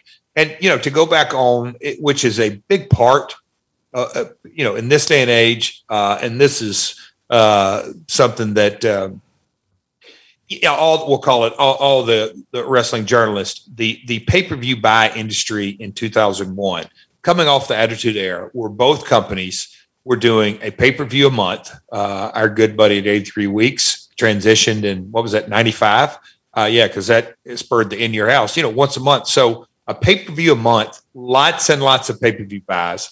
Uh, Vince was again ahead of his time and pioneered that from closed circuit to pay per view and, and just putting that content out. So wrestling was, from a mindset, was the pay per view industry. So Andrew, I know, wanted to, um, you know, we'll call it cash in or or make up or you know, it was a part of his plan that we will do you know, I remember him saying we're going to do quarterly pay per views, or he, he didn't really know the model, and I didn't either what was going to work, but he wanted to do a pay per view, uh, and he had high hopes, and and we did as well. That okay, we can run this tour, and if we're moderately successful, but do just okay in the pay per view world, okay, it's a sustainable model, uh, and so that was the mindset of doing a pay per view. Uh, still to this day, I'm not real sh- sure why we went to the enormous arena. It's cavernous. It is a really big venue, but again, uh, that's where he wanted to go. And, and, you know, not that that was quote unquote the wrestling building because there wasn't a wrestling building in Australia at that time, but it's where he wanted to go. So Rove and Nathan and the WWA. I mean, it was uh, it was a big deal, and he did a massive amount of press, uh, as I recall, for for the show. Yeah, uh, the uh, Sydney Superdome is where the show goes down. I mean, the capacity here is like 21,000. There's 8,500 fans here. So to say it was a disaster is not totally accurate. 8,500 is a big deal. Uh, I mean, just a few years ago, a whole promotion was launched on can we sell 10,000 tickets? So this is not that bad. No, no, no. And uh, I do want to mention that Bret Hart is in the commissioner role here. I don't want yep. everybody to think he's just randomly there. As you mentioned, Lawler and Borash are the commentators. The referee they probably remember from WCW, Slick Johnson. What a great name that is. Uh, let's talk about the matches, though. We've got a cruiserweight championship here. It's a ladder match, Juventud over Psicosis. So not only is Juvi back in Australia, he's the champ, baby. Uh, yeah. First round of the tournament to crown a new champion, Road Dog over Konnan in three minutes and 42 seconds. They do a hardcore match with Smiley over Devon Storm. Shout out to Devon, who I know listens. Uh, and then there is a uh, a first round battle royal, and boy, this is hard to pin down. But everybody's in here, and everybody agrees it was fun. Uh, there's even non wrestlers, but Buff Bagwell's here, Disco Inferno, Norman Smiley, Crowbar, Stevie Ray, the commentators, both Lawler and Borash, uh, Slick Johnson, a cameraman, another referee, a woman in a gold dress, security guards, and I think a couple of folks who they refer to as Banana in a Pajama one and two. Uh, it's a silly battle royal, but fans seem to dig it, and it did take a lot of time six minutes and 24 seconds. Uh, and then we get you and Nathan Jones in that guitar on a pole match. And then it's time for uh, a semifinal three way for the World Heavyweight Championship. It's Road Dog beating Lodi and Lenny and then another lumberjack match. We can't just have a regular match here. So there's a lumberjack match with straps with uh, Jeff Jarrett and Buff Bagwell. Of course, Jeff goes over. Hardcore rules. It's husband versus wife, Vampire Warrior versus Luna Vachon. This is all on pay per view, by the way. And a uh, a uh, four way women's match where I think it's like a let's strip their clothes off match. And you've got Adara James beating Queen B and uh, Sharon A and Violet, whoever these folks are. And then in the main event, it's a cage match. Yes, another gimmick match. Uh, Jeff Jarrett beats the Road Dog, and by God, Jeff Jarrett is our WWA champion. What a show! What a show! What a damn show! The battle roll. Let's go back to that because um, you know a, a, lot of times. Why you chuckling over that? Look, I, as you know, I like. I was born and raised on Jerry the King Lawler, and he can be as a, a Monday Night Raw watcher is well aware of. Great comedic timing. Yes. But he was a very serious wrestler. Jackie Fargo, the same. Very serious. One of the best serious promos I ever, in my opinion, ranks right up here at the top. But he had a ton of comedy in him as well. So I think comedy in the right spots is com- completely underestimated in this day and age. It can be overdone though. But Pajama One and Pajama Two, um, are, are, I mean, were really big deals in Australia. It's it's like the Wiggles, but but Pajama One and Pajama Two were, were big deals. And and so I got a sidebar here. Can I sidebar here? Please do. because to to this day, Glenn Gilbertti, Gil, Gilbernetti, however Konnan wants to pronounce his name, but to this day, Disco and me still say this line to each other. To this day. So we, uh, me, and I say we, me, Jeremy, and Glenn, uh, take a trip to Memphis during the summer of No Worries to just get away and let's let let's let's just freestyle, as Conrad likes to say, and just talk about all kinds of talent. At that time, I feel like yeah, because yeah, we would have if we're talking about pajama Joe one and I mean banana one and banana two. So uh, we'd sort of gotten marching orders from Andrew. We want gimmick matches and we want a lot of entertainment and we got to keep the budget low and the flight. So we more or less have a maybe we went, I don't know, two weeks before the tour, whatever it may be. We had our marching orders. So let's put the shows together. So we're down there and Jeremy, like I'm to this day, I still laugh about it. But Jeremy and Disco, they got sidebarred and we're talking about this battle roll.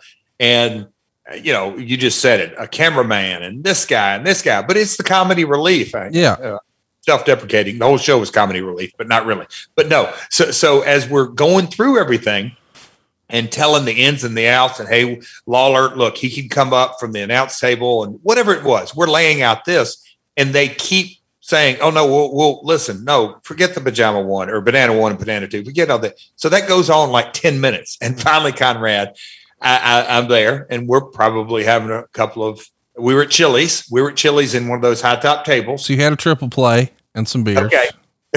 so, but there was a moment when I said, "Come on, guys, please focus on the bananas." and they both looked over at me and said, "Can you repeat what you just said?" and I said, and I was you know, the old Jeff. I was wound up. I said, and I was dead serious, guys. dead gummit, focus on the bananas. And then they chuckled again. And then I'm like, okay, guys, we've got to lay this match out. Andrew wants the bananas. They're a really big deal. We got to make it make sense. How are we going to get them in? How are we going to get them out? But anyway, that's my sidebar. To this day, Disco will tell me, Jeff, focus on the bananas. that's hilarious. oh, you had to be there, but it, uh, it, it we chuckled. Your pay per view event. I mean, it's not the last night of the tour. You still got one more show. We're going to talk about it. But when it's all over, you know, the it's done. You're the champ. We're going off the air. You've wrestled. Uh, there's been a, this crazy battle royal. You've had a guitar on a pole match. You've had a, a, a, lumberjack match with straps, and now a cage match. Are Good you pleased? Is Andrew pleased? Andrew's very pleased. He he, you know, as crazy as it may sound, he sort of saw, okay, I'm going to give these guys my wishes and wants and Bret and pajamas, I mean, bananas and all, all this kind of stuff. But okay, I, I, sort of see where this is going. We can entertain the people. You know, the, the, the people that came to the shows, and like you said, 8,500. You know, you you oh, look, we we all know what that reality is. That's damn good, and we yeah, definitely the last days of WCW and the crowds they were put, and that's with a billion dollar organization behind them. So 8,500 is a lot of tickets sold. Andrew's happy. Uh, you know, of course, we didn't know anything about buy rates or anything like that. But the people that were in the arena every night enjoyed it. That that was something that you know, and and and I'll say this: JB and and and, and Disco and myself and the crew and the talent, and obviously Lawler every night would have uh, his influence. Sometimes a lot, sometimes a little. That's just how Jerry's always worked. But the shows were entertaining and the people felt like they got their money's worth. And Andrew was happy for sure, very happy. So we're not done, as we mentioned. There's one last night on this Inception tour. We're in Melbourne, Australia. Here, uh, the main event is Jeff Jarrett beating the Road Dog by DQ. Uh, Jerry Lawler beats Stevie Ray. Nathan Jones and Norman Smiley beat Lenny and Lodi. Buff beats Disco. Konnan beats Gangrel. Uh, there's a tables match where Crowbar beats Danny Dominion and Juventud defeats Psicosis to retain his cruiserweight championship. So when this thing's all done and everybody was skeptical and thought, boy, this will never happen again, and WCW is the end of an era, here is a lot of, uh, well, some local, you know, maybe could be big stars like Nathan Jones, but a lot of former WCW talent and a couple of former WWF talent like Gangrel and Jerry Lawler. And now it feels like, hey, we might have something at least from the outside. What were you thinking when the tour is over and you're headed back to Nashville? I was really interested, and this is probably my promoter mentality. Okay, we did it in Australia. How's he really going to do in the UK? That's the first thing that comes to my mind. Like, how's this really going to go down? Uh, you know, Australia's in his backyard, and in, the amount of contacts and just talking from people, whether it was at the gym or the PR places, you know, he had I mean, it, it, it literally is his backyard. Uh, and and you know Melbourne, uh, Crowne Plaza, Crown Crown Center. It's a casino. It's a real. You ought to go there, Conrad. We need to go do a stage show there. I'm telling you, you you would love it. But anyhow, that's a for a, another day. But um, I, you know, I was very optimistic is, is, one word, but also like, okay, I, I see Andrew's vision. I, I really do. But let's get to the UK and see how that goes. Are, are the guys coming to you and saying, Hey man, we got to get so and so figured in, or Hey, can I get more the next time? Or Hey, when's the next one? I mean, they think that you're quote unquote office a little bit, right? Sure, but th- they they also knew by Andrew's one on one conversations, he was the money guy. Yeah. Um, you know, like every natural dressing room is, hey, is this guy going to pay us? Is what, what, what's the real deal? That that kind of stuff. I'm like, look, your guess is good as mine. I, this is my first tour with him as well. Um, it was it was well known within the locker room or whatever that Andrew was a music promoter and dabbling in this world. And I, for one, and I think it pretty much permeated. We were grateful and and and pretty excited. Okay, this guy, he he's going to dig in. let's see where it goes. Overall, you said the uh, the first tour that was canceled with uh, Barber and, and Rodman was just unorganized. Was this tour better? I mean, I know you weren't on the first one. On that, and I don't even know who the point man was on that. I wish I could recall who, was uh, the, the point man, but uh, Andrew had a we'll call it a tour manager that did music, that did hotel rooms and this and that, and we had some, I'll say, you know, a, a few hiccups on catering and that kind of stuff. But for the most part, it was you know planes and buses and travel and gyms and uh, directions on uh, you know the, the little things that that touring artists need everything was there but andrew had dealt with i mean you name it. Bon jovi i mean he'd kiss he, he dealt with all kinds of rock stars and music stars and and, and all that. So we, we are less maintenance in so many ways. I'm well aware of that. And so um yeah i mean it was okay on to the next tour. Let's see how it goes well, and the next tour happened the very next month. Uh, you guys are going to be in Dublin, Ireland on October, I'm sorry, November 28th. Once again, right the, the main, yeah, right after Thanksgiving. The main event is you over Road Dog uh, on night one in Dublin. Um, Good house. We later ran that with TNA, but that little actually, arena, I, th- I, think I have that maybe backwards. Belfast and Dublin were, were two shows in Ireland that I'm like, okay, he's already diving into you know, Ireland. I mean, we, as we'll get into this, he didn't just pick a few shows. It's Newcastle and Glasgow and Dublin and Belfast and London and Manchester and Birmingham. Sorry to get ahead, but I mean, it was a here we go 10 day tour. Yeah. So, you know, you do two nights here. I, I, I said the first night was Dublin. Actually, the first night's Belfast. Either way, yeah, you beat Road Dog in the main event in both markets. And then you jump over to uh, Birmingham, and uh, again, it's a main event with you involved, but this time it's a little different. The first two nights were the same old crew, but here we've got Jeff Jarrett defeating Scott Steiner and the Road Dog. It's a three way dance, and your old pal Scott Steiner is involved. How does Scott get tagged in here? I know you and he have been friends for years. I think it was a, a, deal about running lean and mean. So we probably did two Ireland dates and his guarantee, and I would say his, not Scott's, my bad, Andrew McManus, his, you know, his broker deal that when he went to the UK, he, he brokered with other promoters over there. And so smaller venues, I'm, you know, I don't know the exact numbers, but saw smaller. So it was a smaller crew on the first two days. And if I remember correctly, we had like three days off over there and um, we you had four actually. Okay, that, that that's a pretty healthy stay, uh, and so we brought in talent, uh, you know, to kick off uh, the, the, the the the full tour, so to speak. But I can remember a couple of uh, hotel room meetings, and you know, just it was okay. Now we're getting into the meat of this, and Andrew was having meetings, and you know, it was. Um, it was one of those things. How are we going to make this thing profitable and uh, enjoyable, and where we where we can come back? Um, I, I, would say the optimism. I don't have it completely locked down, but it was it was riding high. Did WWA help get Jerry Lawler his job back? Do you think? Because he's not with you in November. So, uh, you know, that first original tour that you guys were doing, as we mentioned, he's doing commentary.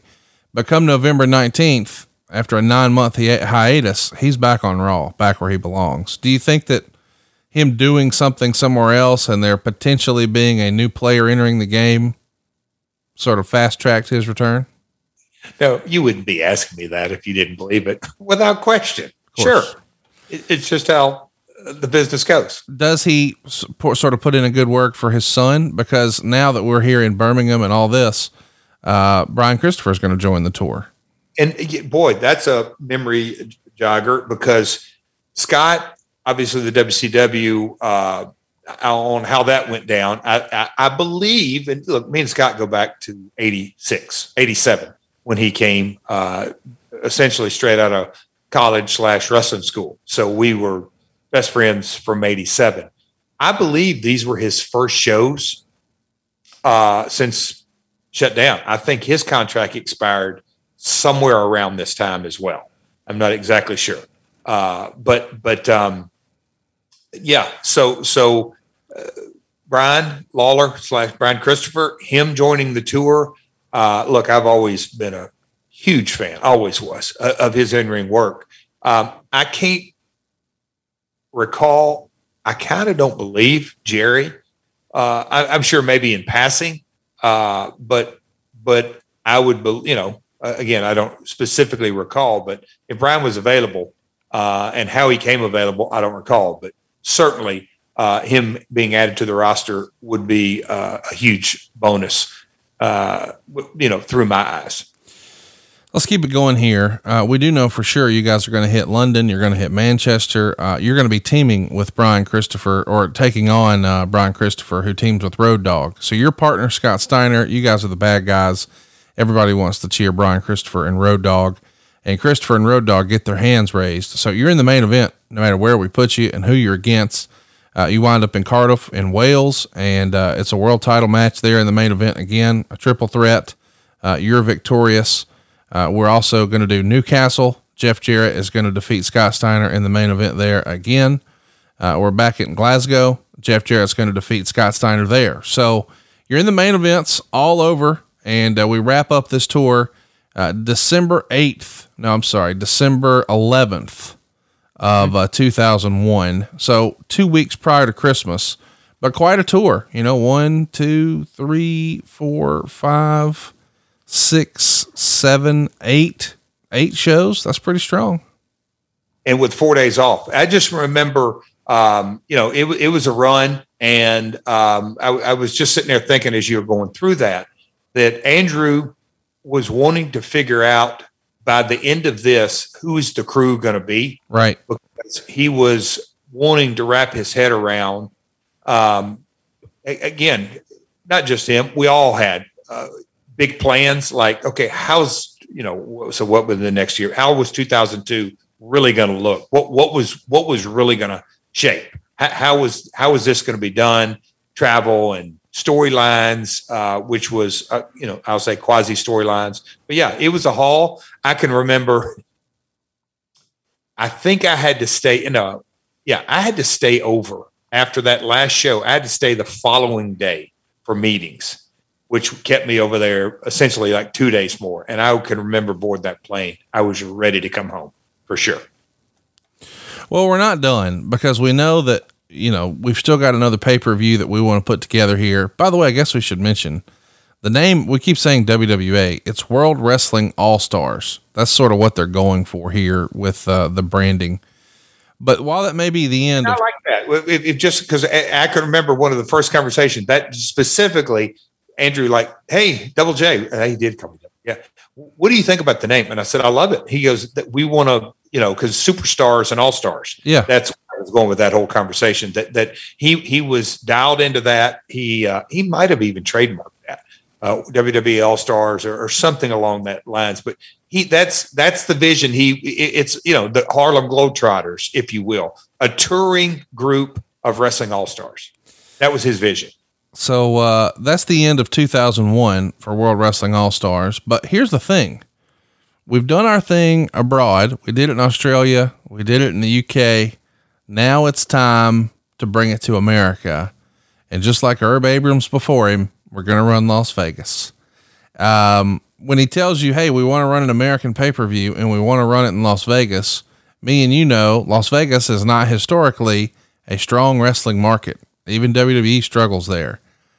It's never, even back to the AWA showboat days with Verne Gagne, that that's the first place I met Curt Hennig and the Nasty Boys.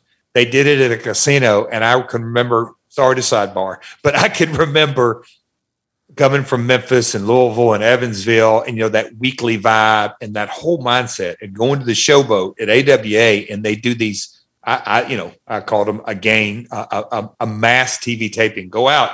Oh, Jeff, you're going to wrestle three times tonight or two times, whatever that was. And I'm just thinking about my these people. You know, it's the first time again, you take me back to my first days of Vegas, it always rings in my brain. Wow, a casino crowd. They're not into it. They're, They're not, not, into it. So so when he tells you I want to run Las Vegas, do you not say, "Hey Andrew, uh maybe not the best town. I get what you're going for, but what about Chicago?"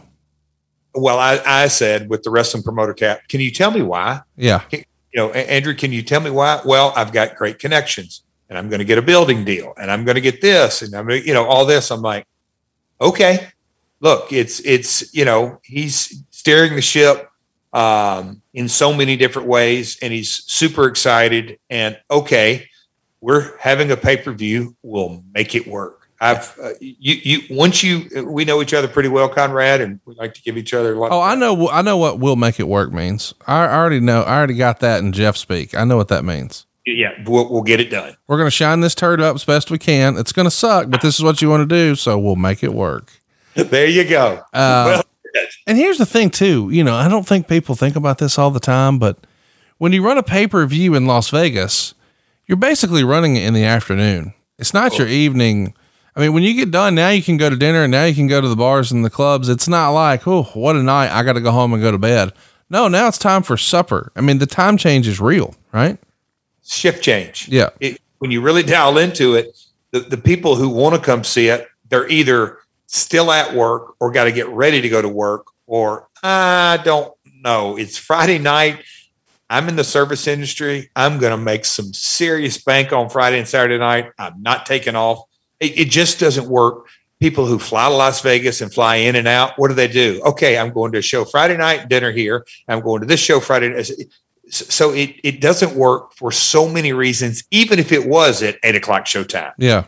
Bad boy to four or five. I mean, you literally got three strikes before you get up to see that 98 mile an hour fastball. You just do. Is there a moment during, you know, the first leg of this tour and when you go back a month later in November and carry it through December or when he tells you, "Hey, we're doing this pay per view in Vegas." Do you remember there being a moment where you're like, "Yeah, this ain't going to work"? Do you know how many local promoters that I've dealt with in my first seven years? And I'm talking about my grandfather or my Eddie Marlin or my grandmother on the other side or my dad or Buddy Wayne or, or different promoters that would partner up with a lo- local Kiwanis Club or a quarterback club or National Guard Armory, all the folks that are quote unquote the local promoters that that are kind of good show one, but show two, we turned this bad boy. They they sold it out. So lots of learning play, uh, you know, and I'm talking on a very small scale, but you know, to go from 700 people in a high school gym in Kentucky to those big high school gyms up there to 2,100 people, and the, the whole population is 15,000 people in the county, you know, just small. Those kind of promoters that really know nothing, but you sort of got them, and then all of a sudden, wow, they, they know what they're doing. So this kind of analogy I've somewhat always carried with it. There was several moments in the Australia tour and in the UK tour that I didn't say, ah, this ain't going to work. It was, whew, we got us a learning curve here. You know, that that kind of stuff that no, this isn't the music industry. This is professional wrestling. And okay, now we're getting back to America. Oh, Vegas, that's going to be a uphill climb, but we'll make it work. Okay. Uh, and then the aha moment, uh, which I wasn't aware of, and I may be jumping ahead here, Conrad. When I walked into the Aladdin and saw that it's theater seating, I, I literally was like, oh boy, oh boy this vibe is not going to be easy. They just don't work. They're, they're, it's very hard in, in, those kind of you know people. It's just it's it's a disconnect. Let's uh let's keep going and talk about this story, and then let's uh, start to wind things down because we realize this is not going to make it. Um, but I guess the question I have through all of this, you know, Jeremy Borash is sort of your writing partner. What's Bob Ryder doing? Do you know? So me and Bob, again, that we'll call it that WCW crew of Jeremy Borash and Bob Ryder, but Conan uh, again, uh, his podcast partner, uh, Disco Inferno, and myself, we were regular WCW live folks. And so I stayed in contact with Bob. Um, you know, we all did. Hey, what's going on? But Bob had really dove into what he was uh, like mortgage is your bread and butter travel agency is his bread and butter. One time he had seven or eight folks working for him. He he was in the travel industry before, during, and, and after. You know, he he never got out of the travel industry. Um, but so he was doing his travel thing, and uh, at that point, coming off WCW, uh, he had his travel industry uh, money, which was a lot. He had his WCW, and Bob was single, so he bought him a really nice fishing boat. I mean, a chartered deep sea fishing rig, uh, beautiful rig. Uh, so he was fishing on weekends and running his travel agency and uh, running um, onewrestling.com. And at that time, and you may be able to big, give better context, but onewrestling.com, now known as PW Insider, but onewrestling.com. It was a big site. It was up there, maybe in, as far as sites, because I don't think Dave and you know, it was pre Dave. It was it was the go to wrestling site.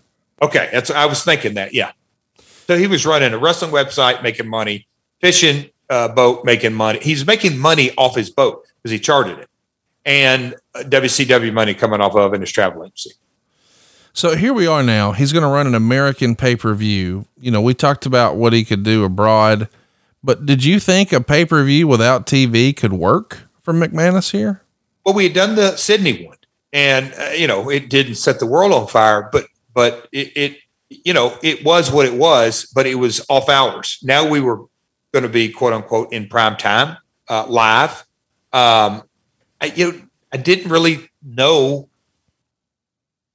how robust it was going to be, but again, Andrew had told me I run Lean and Mean with production. I have this deal, and that's if there was a, some, some sort of cracks in the armor was we were never really privy to production numbers, really even travel numbers, other than lower it. No, we can't do this. We got to cut this guy. You want to cut, you know, that we weren't really privy to his books.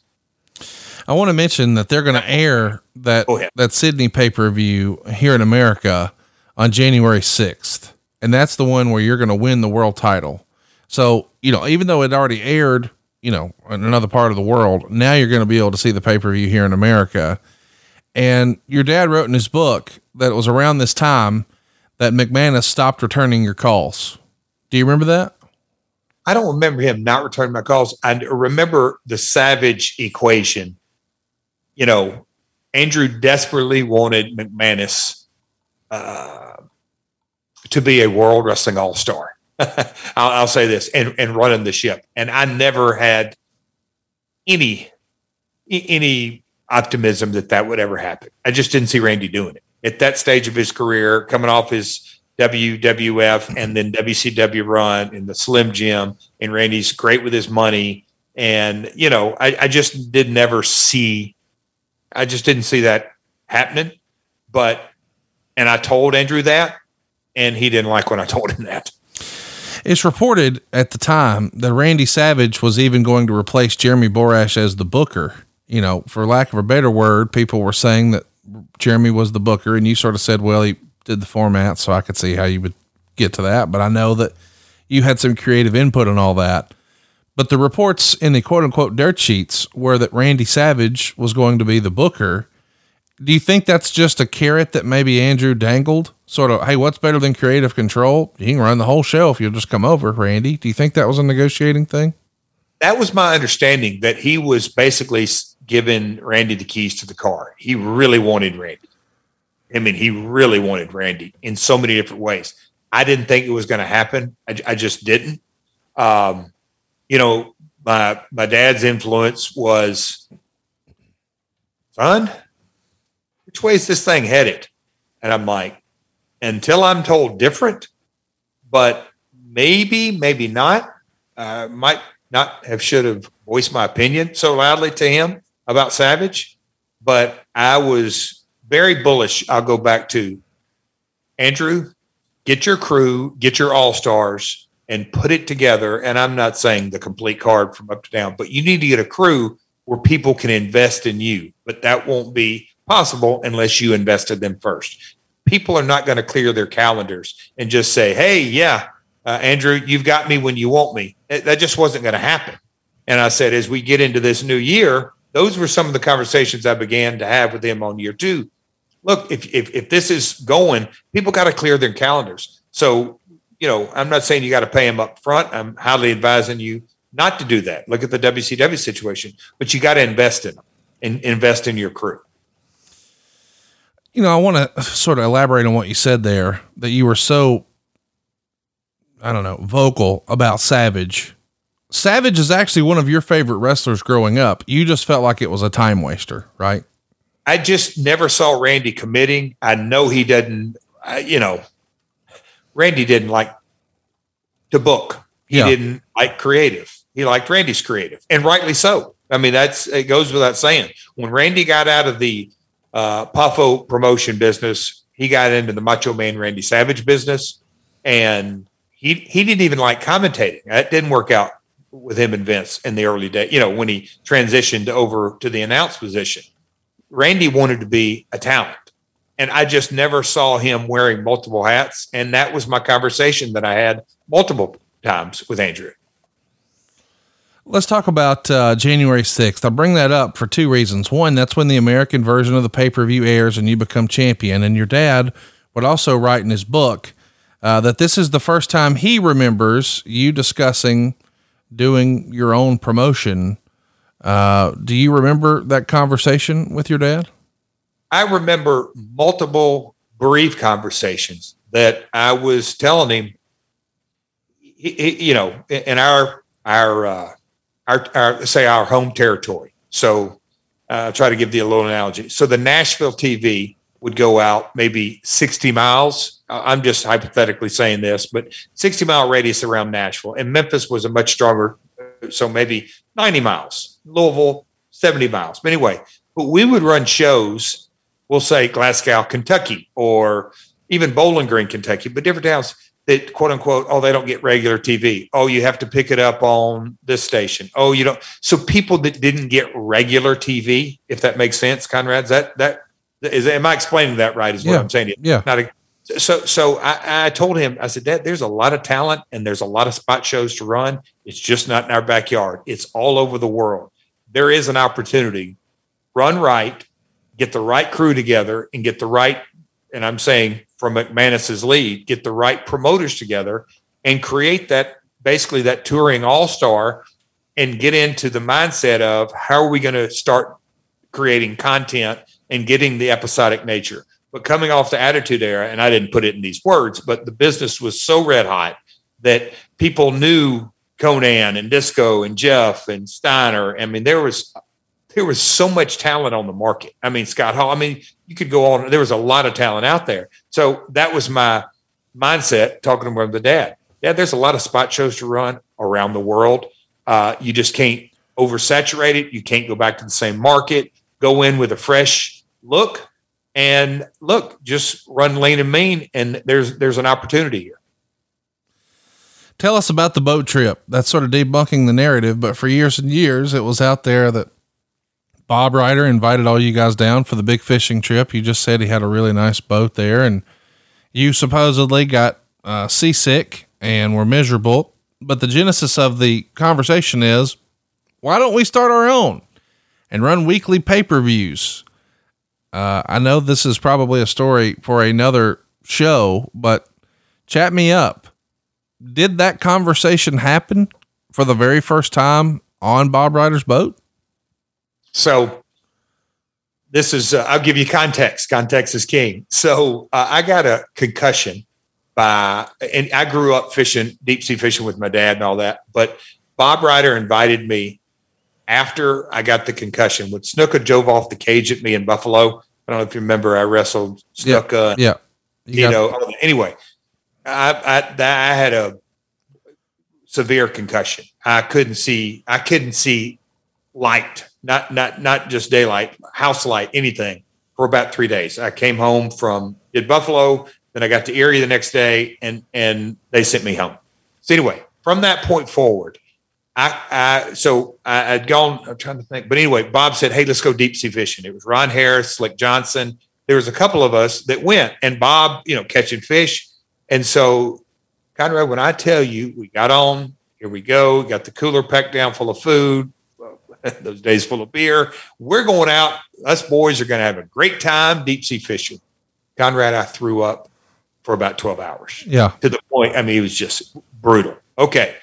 Come off the summer of no worries. Now the next year comes around hey man, let's go fishing again. Why don't you do this, that, you know, coming off the WWA. So anyway, hey, can I take my dad or, or can I invite my dad, Bob? Oh, I'd love that. that you know, anyway, because they had already had a relationship. I didn't introduce them, but they had had a relationship as well. So, okay. So it's me and my dad. We fly down to New Orleans. I get the rental car. We drive down to Venice, Louisiana, is where Bob kept his boat. We get there. Um, anyhow, get up the next morning, load it all up, and here we go again and you pull out through the channel and go down Mississippi and then boom, head out to sea. We got out there. Oh, oh, let me back up. I got sick. Yeah, so that would have been. Let me back up. Flew. That's why I'm telling the story. Rented the car, flew there that night. I've got the mindset.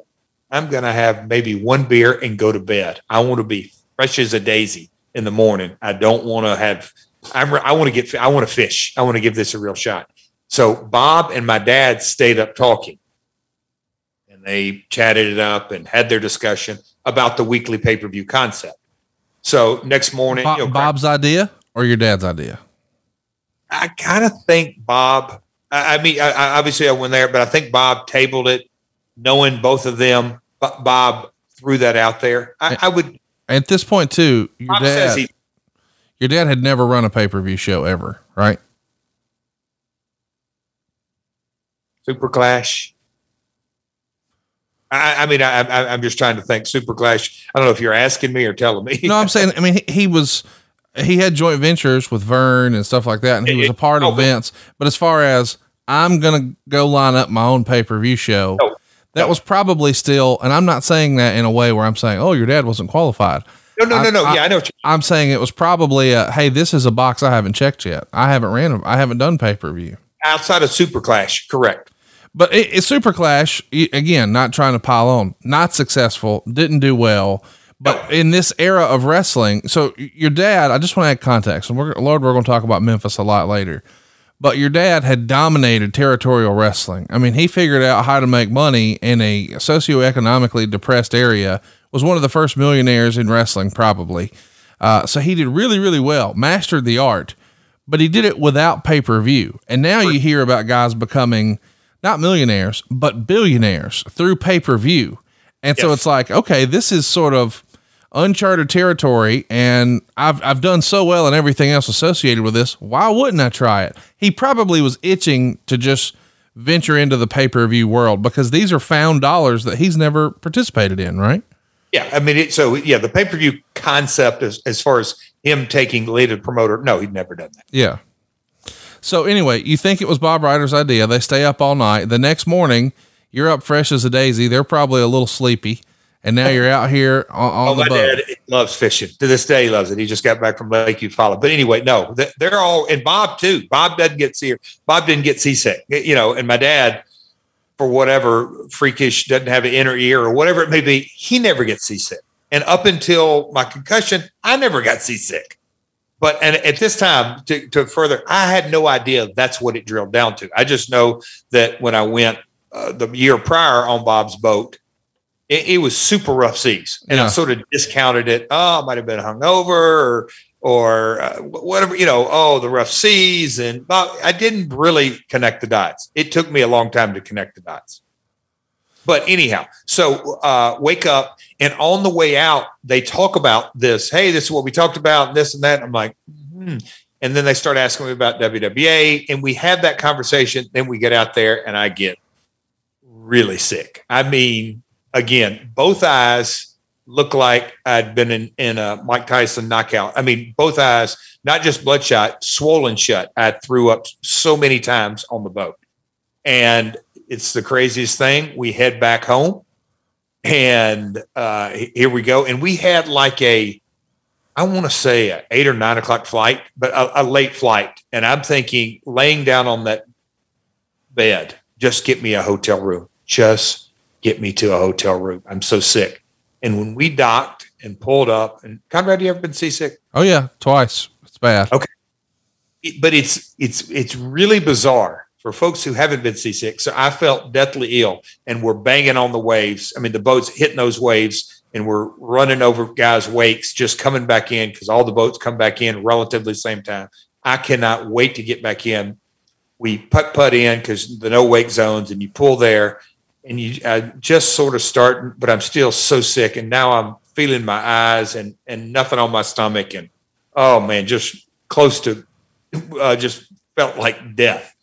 And as we tie up, you sort of threw my feet on the ground in in the downstairs because I'd gone under on, on a bed and just tried to hang on. When I put my feet on the ground and the boat's just barely rocking, just just really, and I'm like, oh boy. And I come upstairs and they just both look at me like, oh my god, this guy's been car wreck. but I mean, then of course my dad gives me the good nature. Oh, we had a blast. Come here, look at this fish. And I'm like, get away from me. You know, they call fish. They call fish all day. Um, and I stayed sick all day. And when you put your foot on solid ground, it's like the light switch goes on. Yeah, all better. It, it's just weird how that happens, but the equilibrium and all that. So up there, and then they start cleaning the fish, and I'm ready to go home. And then the conversation, somewhat, Bob's talking to me, and my dad's talking to me, and you know, oh, they they were talking about, hey, starting a new promotion, uh, this, this and that. And I told them the night before that again, I'm going back to my little conversation I had with my dad. There's something to starting a promotion. Yeah. A, there's so much talent. B, it's not a territory. It's not even the United States. There's a really a global opportunity here because wrestling translates globally. Is it fair to say that without these tours with McManus that you might not have been so bullish on the idea? I mean, I know that we're about to talk about a pay per view that wasn't hugely successful because we are going to touch on that Vegas show. But man, it is interesting to look back in hindsight and think, what if, right? As I sit here today in 2021 and you look back and and I truly realize the grand weaver is always weaving a mosaic. We only see it one block at a time, but it's when I think about the summer of no worries and the rest and the rejuvenation and sort of a reset on my life at that point wife and two kids uh, you know quote unquote bought my dream home. Just you know what's going to make jeff jarrett tick and go around where am i headed with my life? Do i you know do i want to get in the construction business? No. Uh, do i want to put in road water and sewer? No. I mean you know i knew those answers like where am I going to head? And when I think back during that time, and then Andrew calling and Vince Russo turning it down for whatever reason, and Jeremy and me having our friendship, and just how all the pieces of the puzzle and the mosaic continue to be put together in my life, I can, I think you were going. If Andrew McManus hadn't have invested those four or five tours, I, I don't I, I don't believe my career would have headed in the direction that it took by any stretch of the imagination. So let's talk about the uh, the actual show here because we we've sort of teased that we've got this big Vegas pay per view coming up. It does happen, the Aladdin Casino in Las Vegas, and well, it doesn't go awesome. Meltzer would write, which leads us to the aftermath of the WWA fiasco. Besides the quality of the non wrestling aspects of the show, Andrew McManus came under tons of heat for a show that in various places advertised names like Scott Hall, Kevin Nash, Road Dog, Buff Bagwell, and Randy Savage. And then came the stories of guys not being paid. Terry Taylor and Larry Zbyszko weren't paid. The reason given was that since they were late additions to the show, the checks weren't ready. Each was a $1,000. Uh, although that explanation sounded dubious since Mark Madden was promised a $1,000 and had a $300 check written out, but was able to get it changed. They were told their checks would be mailed. Others, like Lenny and Lodi, were real hot at the show. What do you remember about this falling apart financially, false advertising guys? And there's even a rumor that Rey Mysterio was supposed to debut at this show, but doesn't. This is the proverbial, uh, you know, I'm the delusional optimist, and we're going to make it work and the Australian run and the UK run and the vision and the ongoing conversations that me, you know, there's a time change, obviously, in that December time frame where Andrew was at home. But but anyway, up until this night, I had extreme optimism that there was a future. And I'm not saying it was, you know, we're going to be, uh, you know, uh, Vince competition, not, not, not in those words, but, you know, that, that it was going to be up and blowing and going. But what happened that night from the theater seating, the Aladdin, the infrastructure, the the just the ins and outs of what are you talking about, Randy? I told you Randy Savage is not what Hall Nash. Wait, what are you talking about? And the Rey talk. I've I've thought about that through the years too. That obviously I was a huge Rey fan, and I specifically remember that conversation with Manis, and I said, if you can get Rey, I'm telling you, he's a game changer. He, you know, I'd worked with Rey in WCW. Um, just a unique talent because he is an attraction. Yes, his in ring work uh, goes without saying. In those days, cruiserweight. Nowadays, you can call it X Division or whatever it is. His high flying style, but Rey is an attraction has always been so unique. Anyway, I was very. I could not wait if we'd get the chance, and then that never panned out. Uh, but but coming in and all those different names, and I'm just thinking to myself, oh my God, who am I working with? How's this going to go down? And then I didn't know about the day of. I found out obviously after it. And hearing that recap, uh, I just lived some bad memories, but I wasn't aware of it day of about paychecks. And again, Andrew was the money guy always. I, I didn't have certainly any of that authority to even discuss it, but also didn't want it because look, I've son of a promoter and grandson of a, a promoter. I, I, I know all the good, the bad, the ugly that come with that. But I had no idea. But the infrastructure of running a pay per view in that scenario, and we're on that stage in the go position, it, it, it was a mess, Conrad. I mean, it was such a mess. Um, let's let's talk about the actual main event. But before we do, here's a little context from the Observer. The main event of Jeff Jarrett versus Brian Christopher wasn't finalized until a few hours before match time. The promotion wanted to do Jarrett versus Steiner, but neither was willing to do the job for the other. Jarrett did the show, but has been mad at McManus since McManus told Jarrett he was his right hand man, but then after recruiting Savage, no longer catered to Jarrett. When Savage screwed him, he tried to go back with Jarrett, but Jarrett was still upset about how things went down and there was even some question until about a week before the show as to whether or not Jeff would appear. Christopher had gotten a legal letter from the WWF, and who didn't see that coming, threatening the promotion if they billed him as Grandmaster Sexay. Lot to unpack here. I don't question the cease and desist that Christopher got. Is this true? You refused to uh, do a job for your old pal Scott Steiner. So yes, uh, that is, and and and he was definitely refusing to do one to me. There was a definite stalemate because I'm going back to Andrew. We went through this Savage deal, and and look, I'll give you a bogey, uh, a mulligan on that. I, I kind of told you that wasn't going to pan out, but but whatever. But going through this, I'm telling you, get you a crew and stick with it. And I, you know, if, if you honestly believe Steiner is going to be with you, great. I don't buy it. And so at this point, Andrew, we've really got some decisions to make. Am I on the team or off the team? And and that was a, a very succinct conversation. Oh, we'll worry about it after Vegas. Well, Andrew, that isn't really how this industry works. you want to worry about it after Vegas. And I get that as a promoter. He had so many headaches. He had so many balls in the air.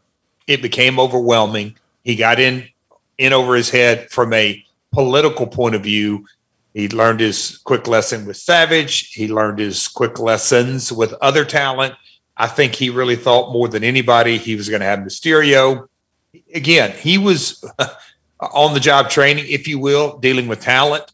And we, we were coming to this fork in the road. And Andrew, I've sort of told you this from day one get your touring all stars together and go with them. That's the only because winners and losers, again, growing up in the promotion, you know, you show up to work, half your locker room is not happy. In essence, you know, it's it's it's it's evolved over time. Certainly, uh, you know, certainly evolved over the 35 years. But in essence, 30, uh, you know, a half of your locker room doesn't get their hand raised and and would probably prefer to get their hand raised. Not that they're not going to do it, not that they're refusing to do it, but they would prefer to further their career. So now here we are 9, 10, 11 months after the close of WCW, and it's the wild, wild west of the independent scene, if you will. So doing jobs and favors and business and all that, the, the roads were beginning to, okay, what is the next step? And I go back to what I told Andrew prior to the Savage, you know, that whole deal is who's on the team and who's off. And when he said, oh, we need to put Steiner over, and I'm sure Scott in Scott's so diplomatic way told Andrew, I ain't getting beat. I don't care who's in the ring with. Yeah. Okay. you're you're go, you're going to wrestle Jeff. Jeff will put you over. And they probably came to me and went, uh, and I'm like, nope, that ain't going to work. Here's the match uh, from the Observer. Jeff Jarrett pinned Brian Christopher to retain the title in 13 17. Crowd wasn't hot for this, but they were reasonably into it with Jarrett having some WCW main event credibility and Christopher having the charisma coming off WWF TV. Christopher's pants fell down while he was dancing. They traded some sleepers. They had a ref bump, which at least they hadn't done up to this point. Christopher did a leg drop off the top, but there's no referee. They sent Mark Johnson out to play the face referee, and he went for the count out, but the other ref pulled him off. Then the refs started fighting each other.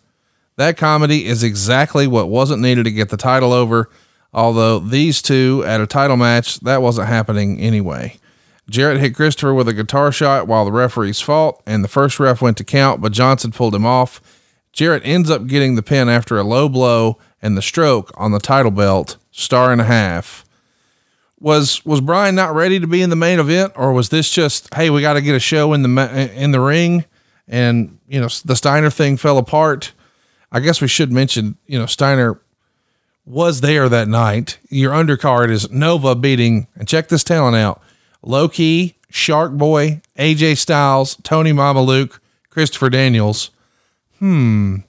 The next match is the uh, the Funkster and Reno, and then Chronic over Native Blood. Puppet the Midget Killer, that's a thing, uh, defeated Teo. Eddie Guerrero beats Psicosis and Juventud Guerrera. Devon Storm beats Sabu. Rick Steiner and the Cat beat the West Hollywood Blondes.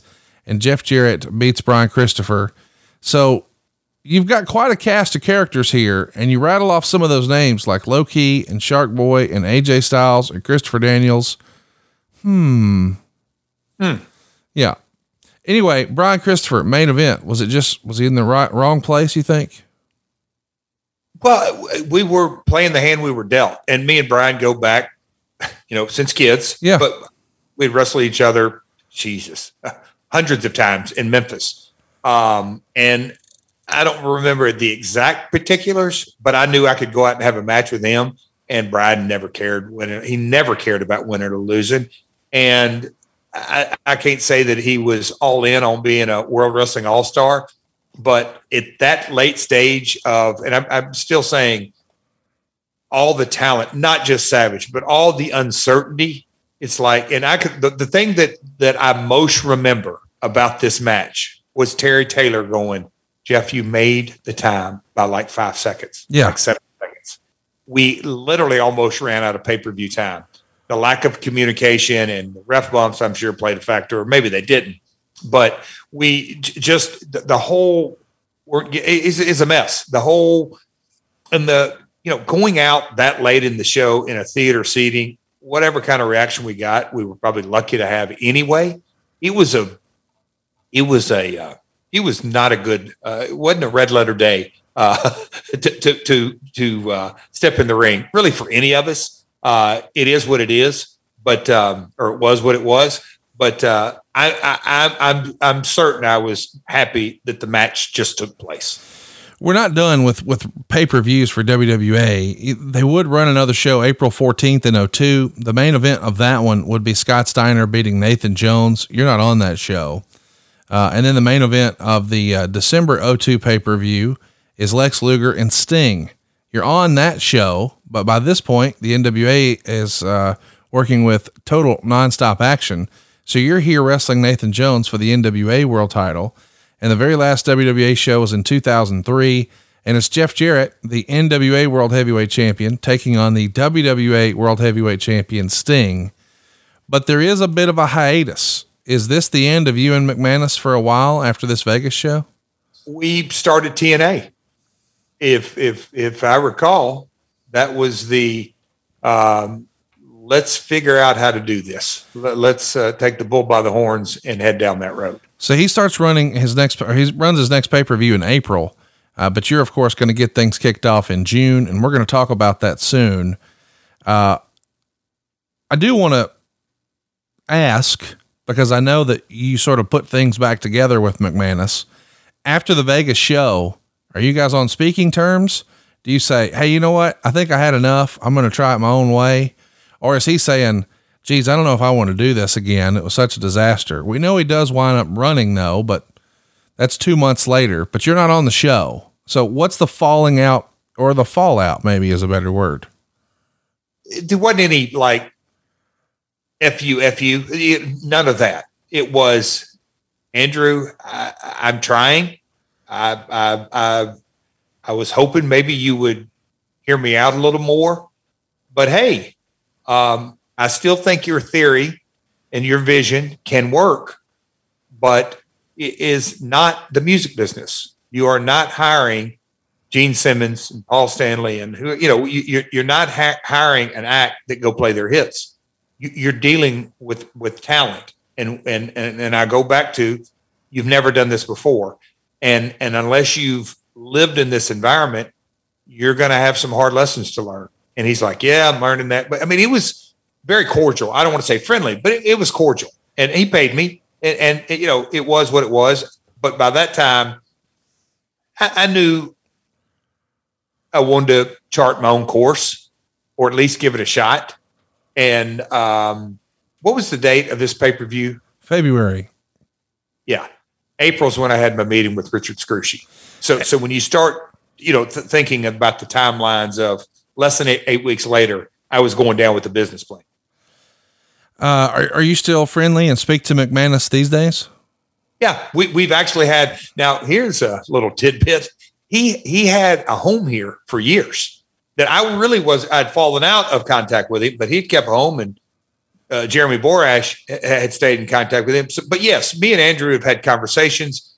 I called him a couple years ago on a on a random connection to a music industry, and I was calling to pick him brain. So yes, I, I've I, you know we don't talk daily or weekly or monthly or you know but yes, still a, a good relationship. The New Zealand uh, pay per view with Sting and and and being a part of that, I know that was a, a uh, was a fantastic personal experience. But that that was something that I think was his swan song.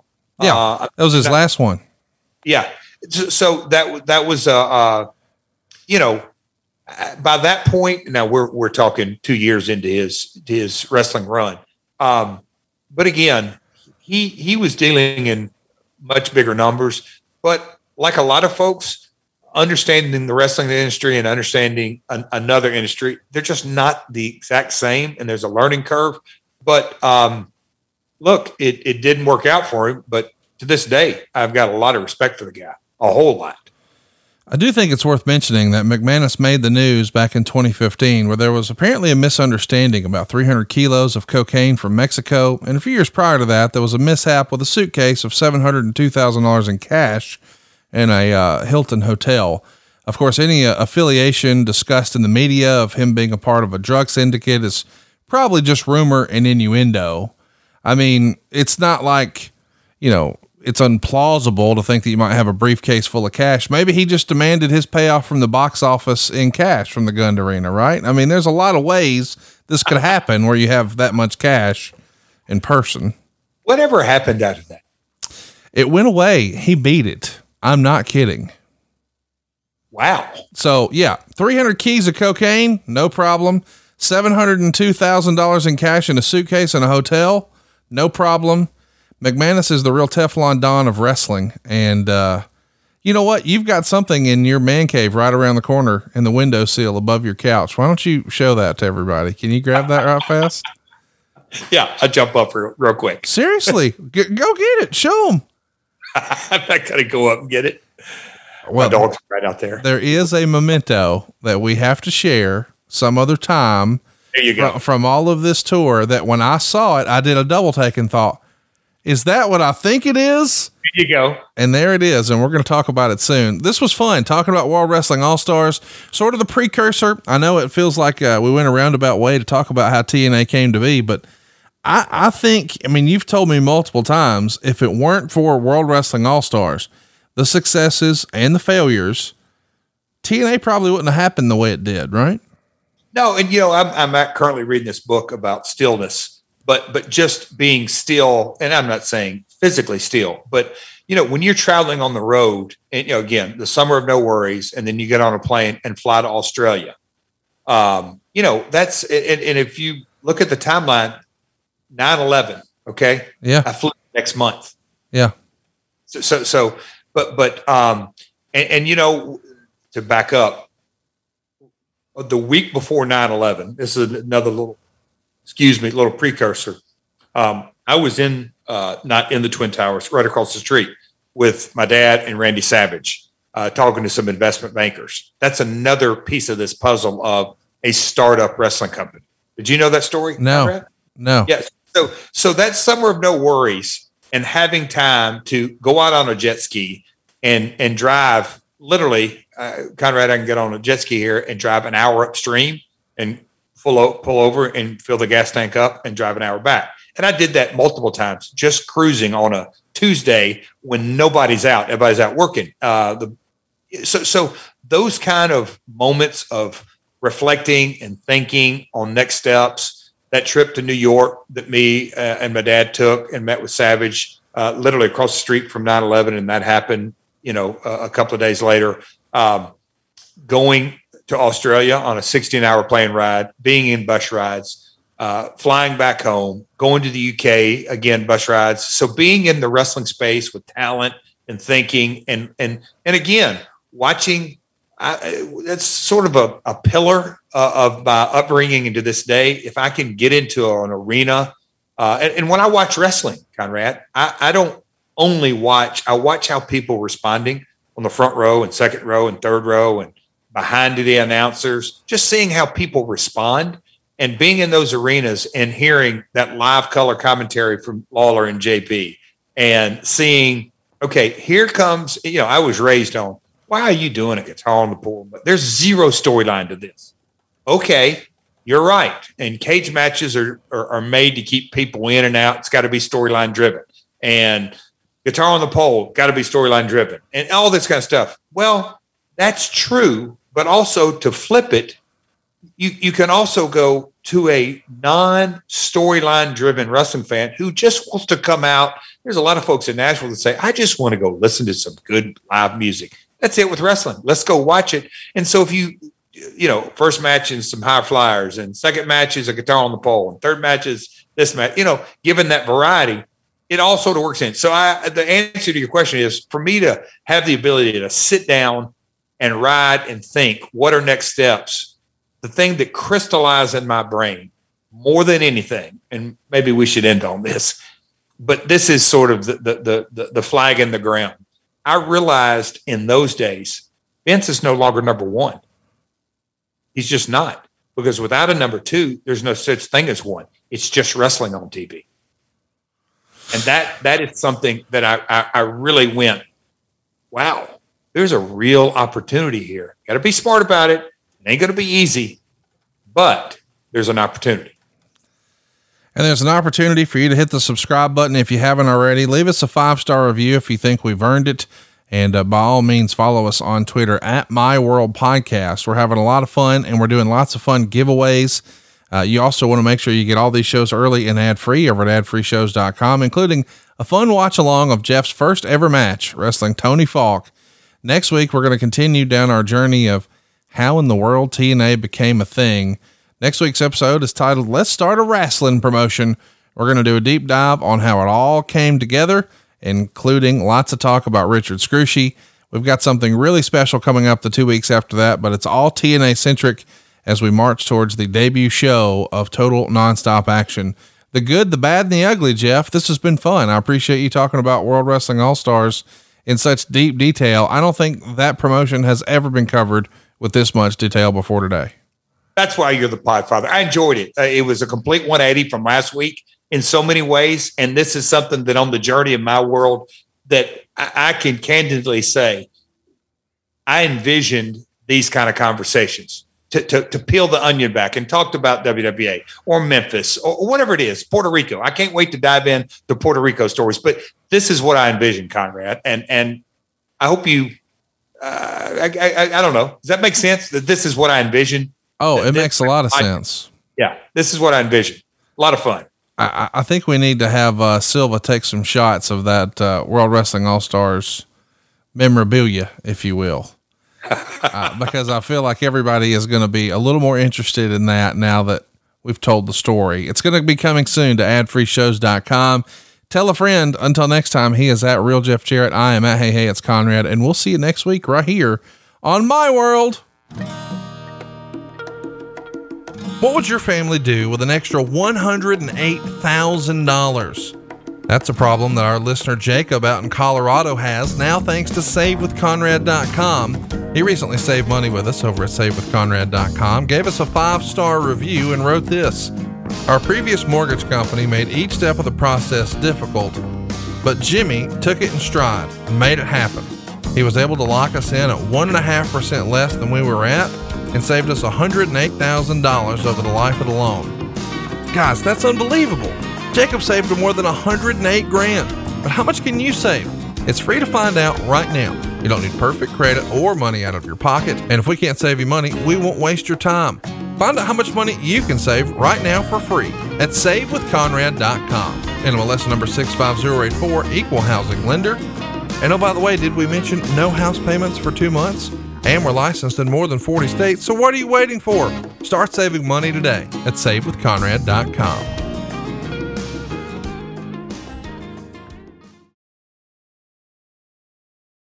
Hey, everybody, this is Dan Besbris, host of Fantasy NBA Today, a daily fantasy basketball podcast.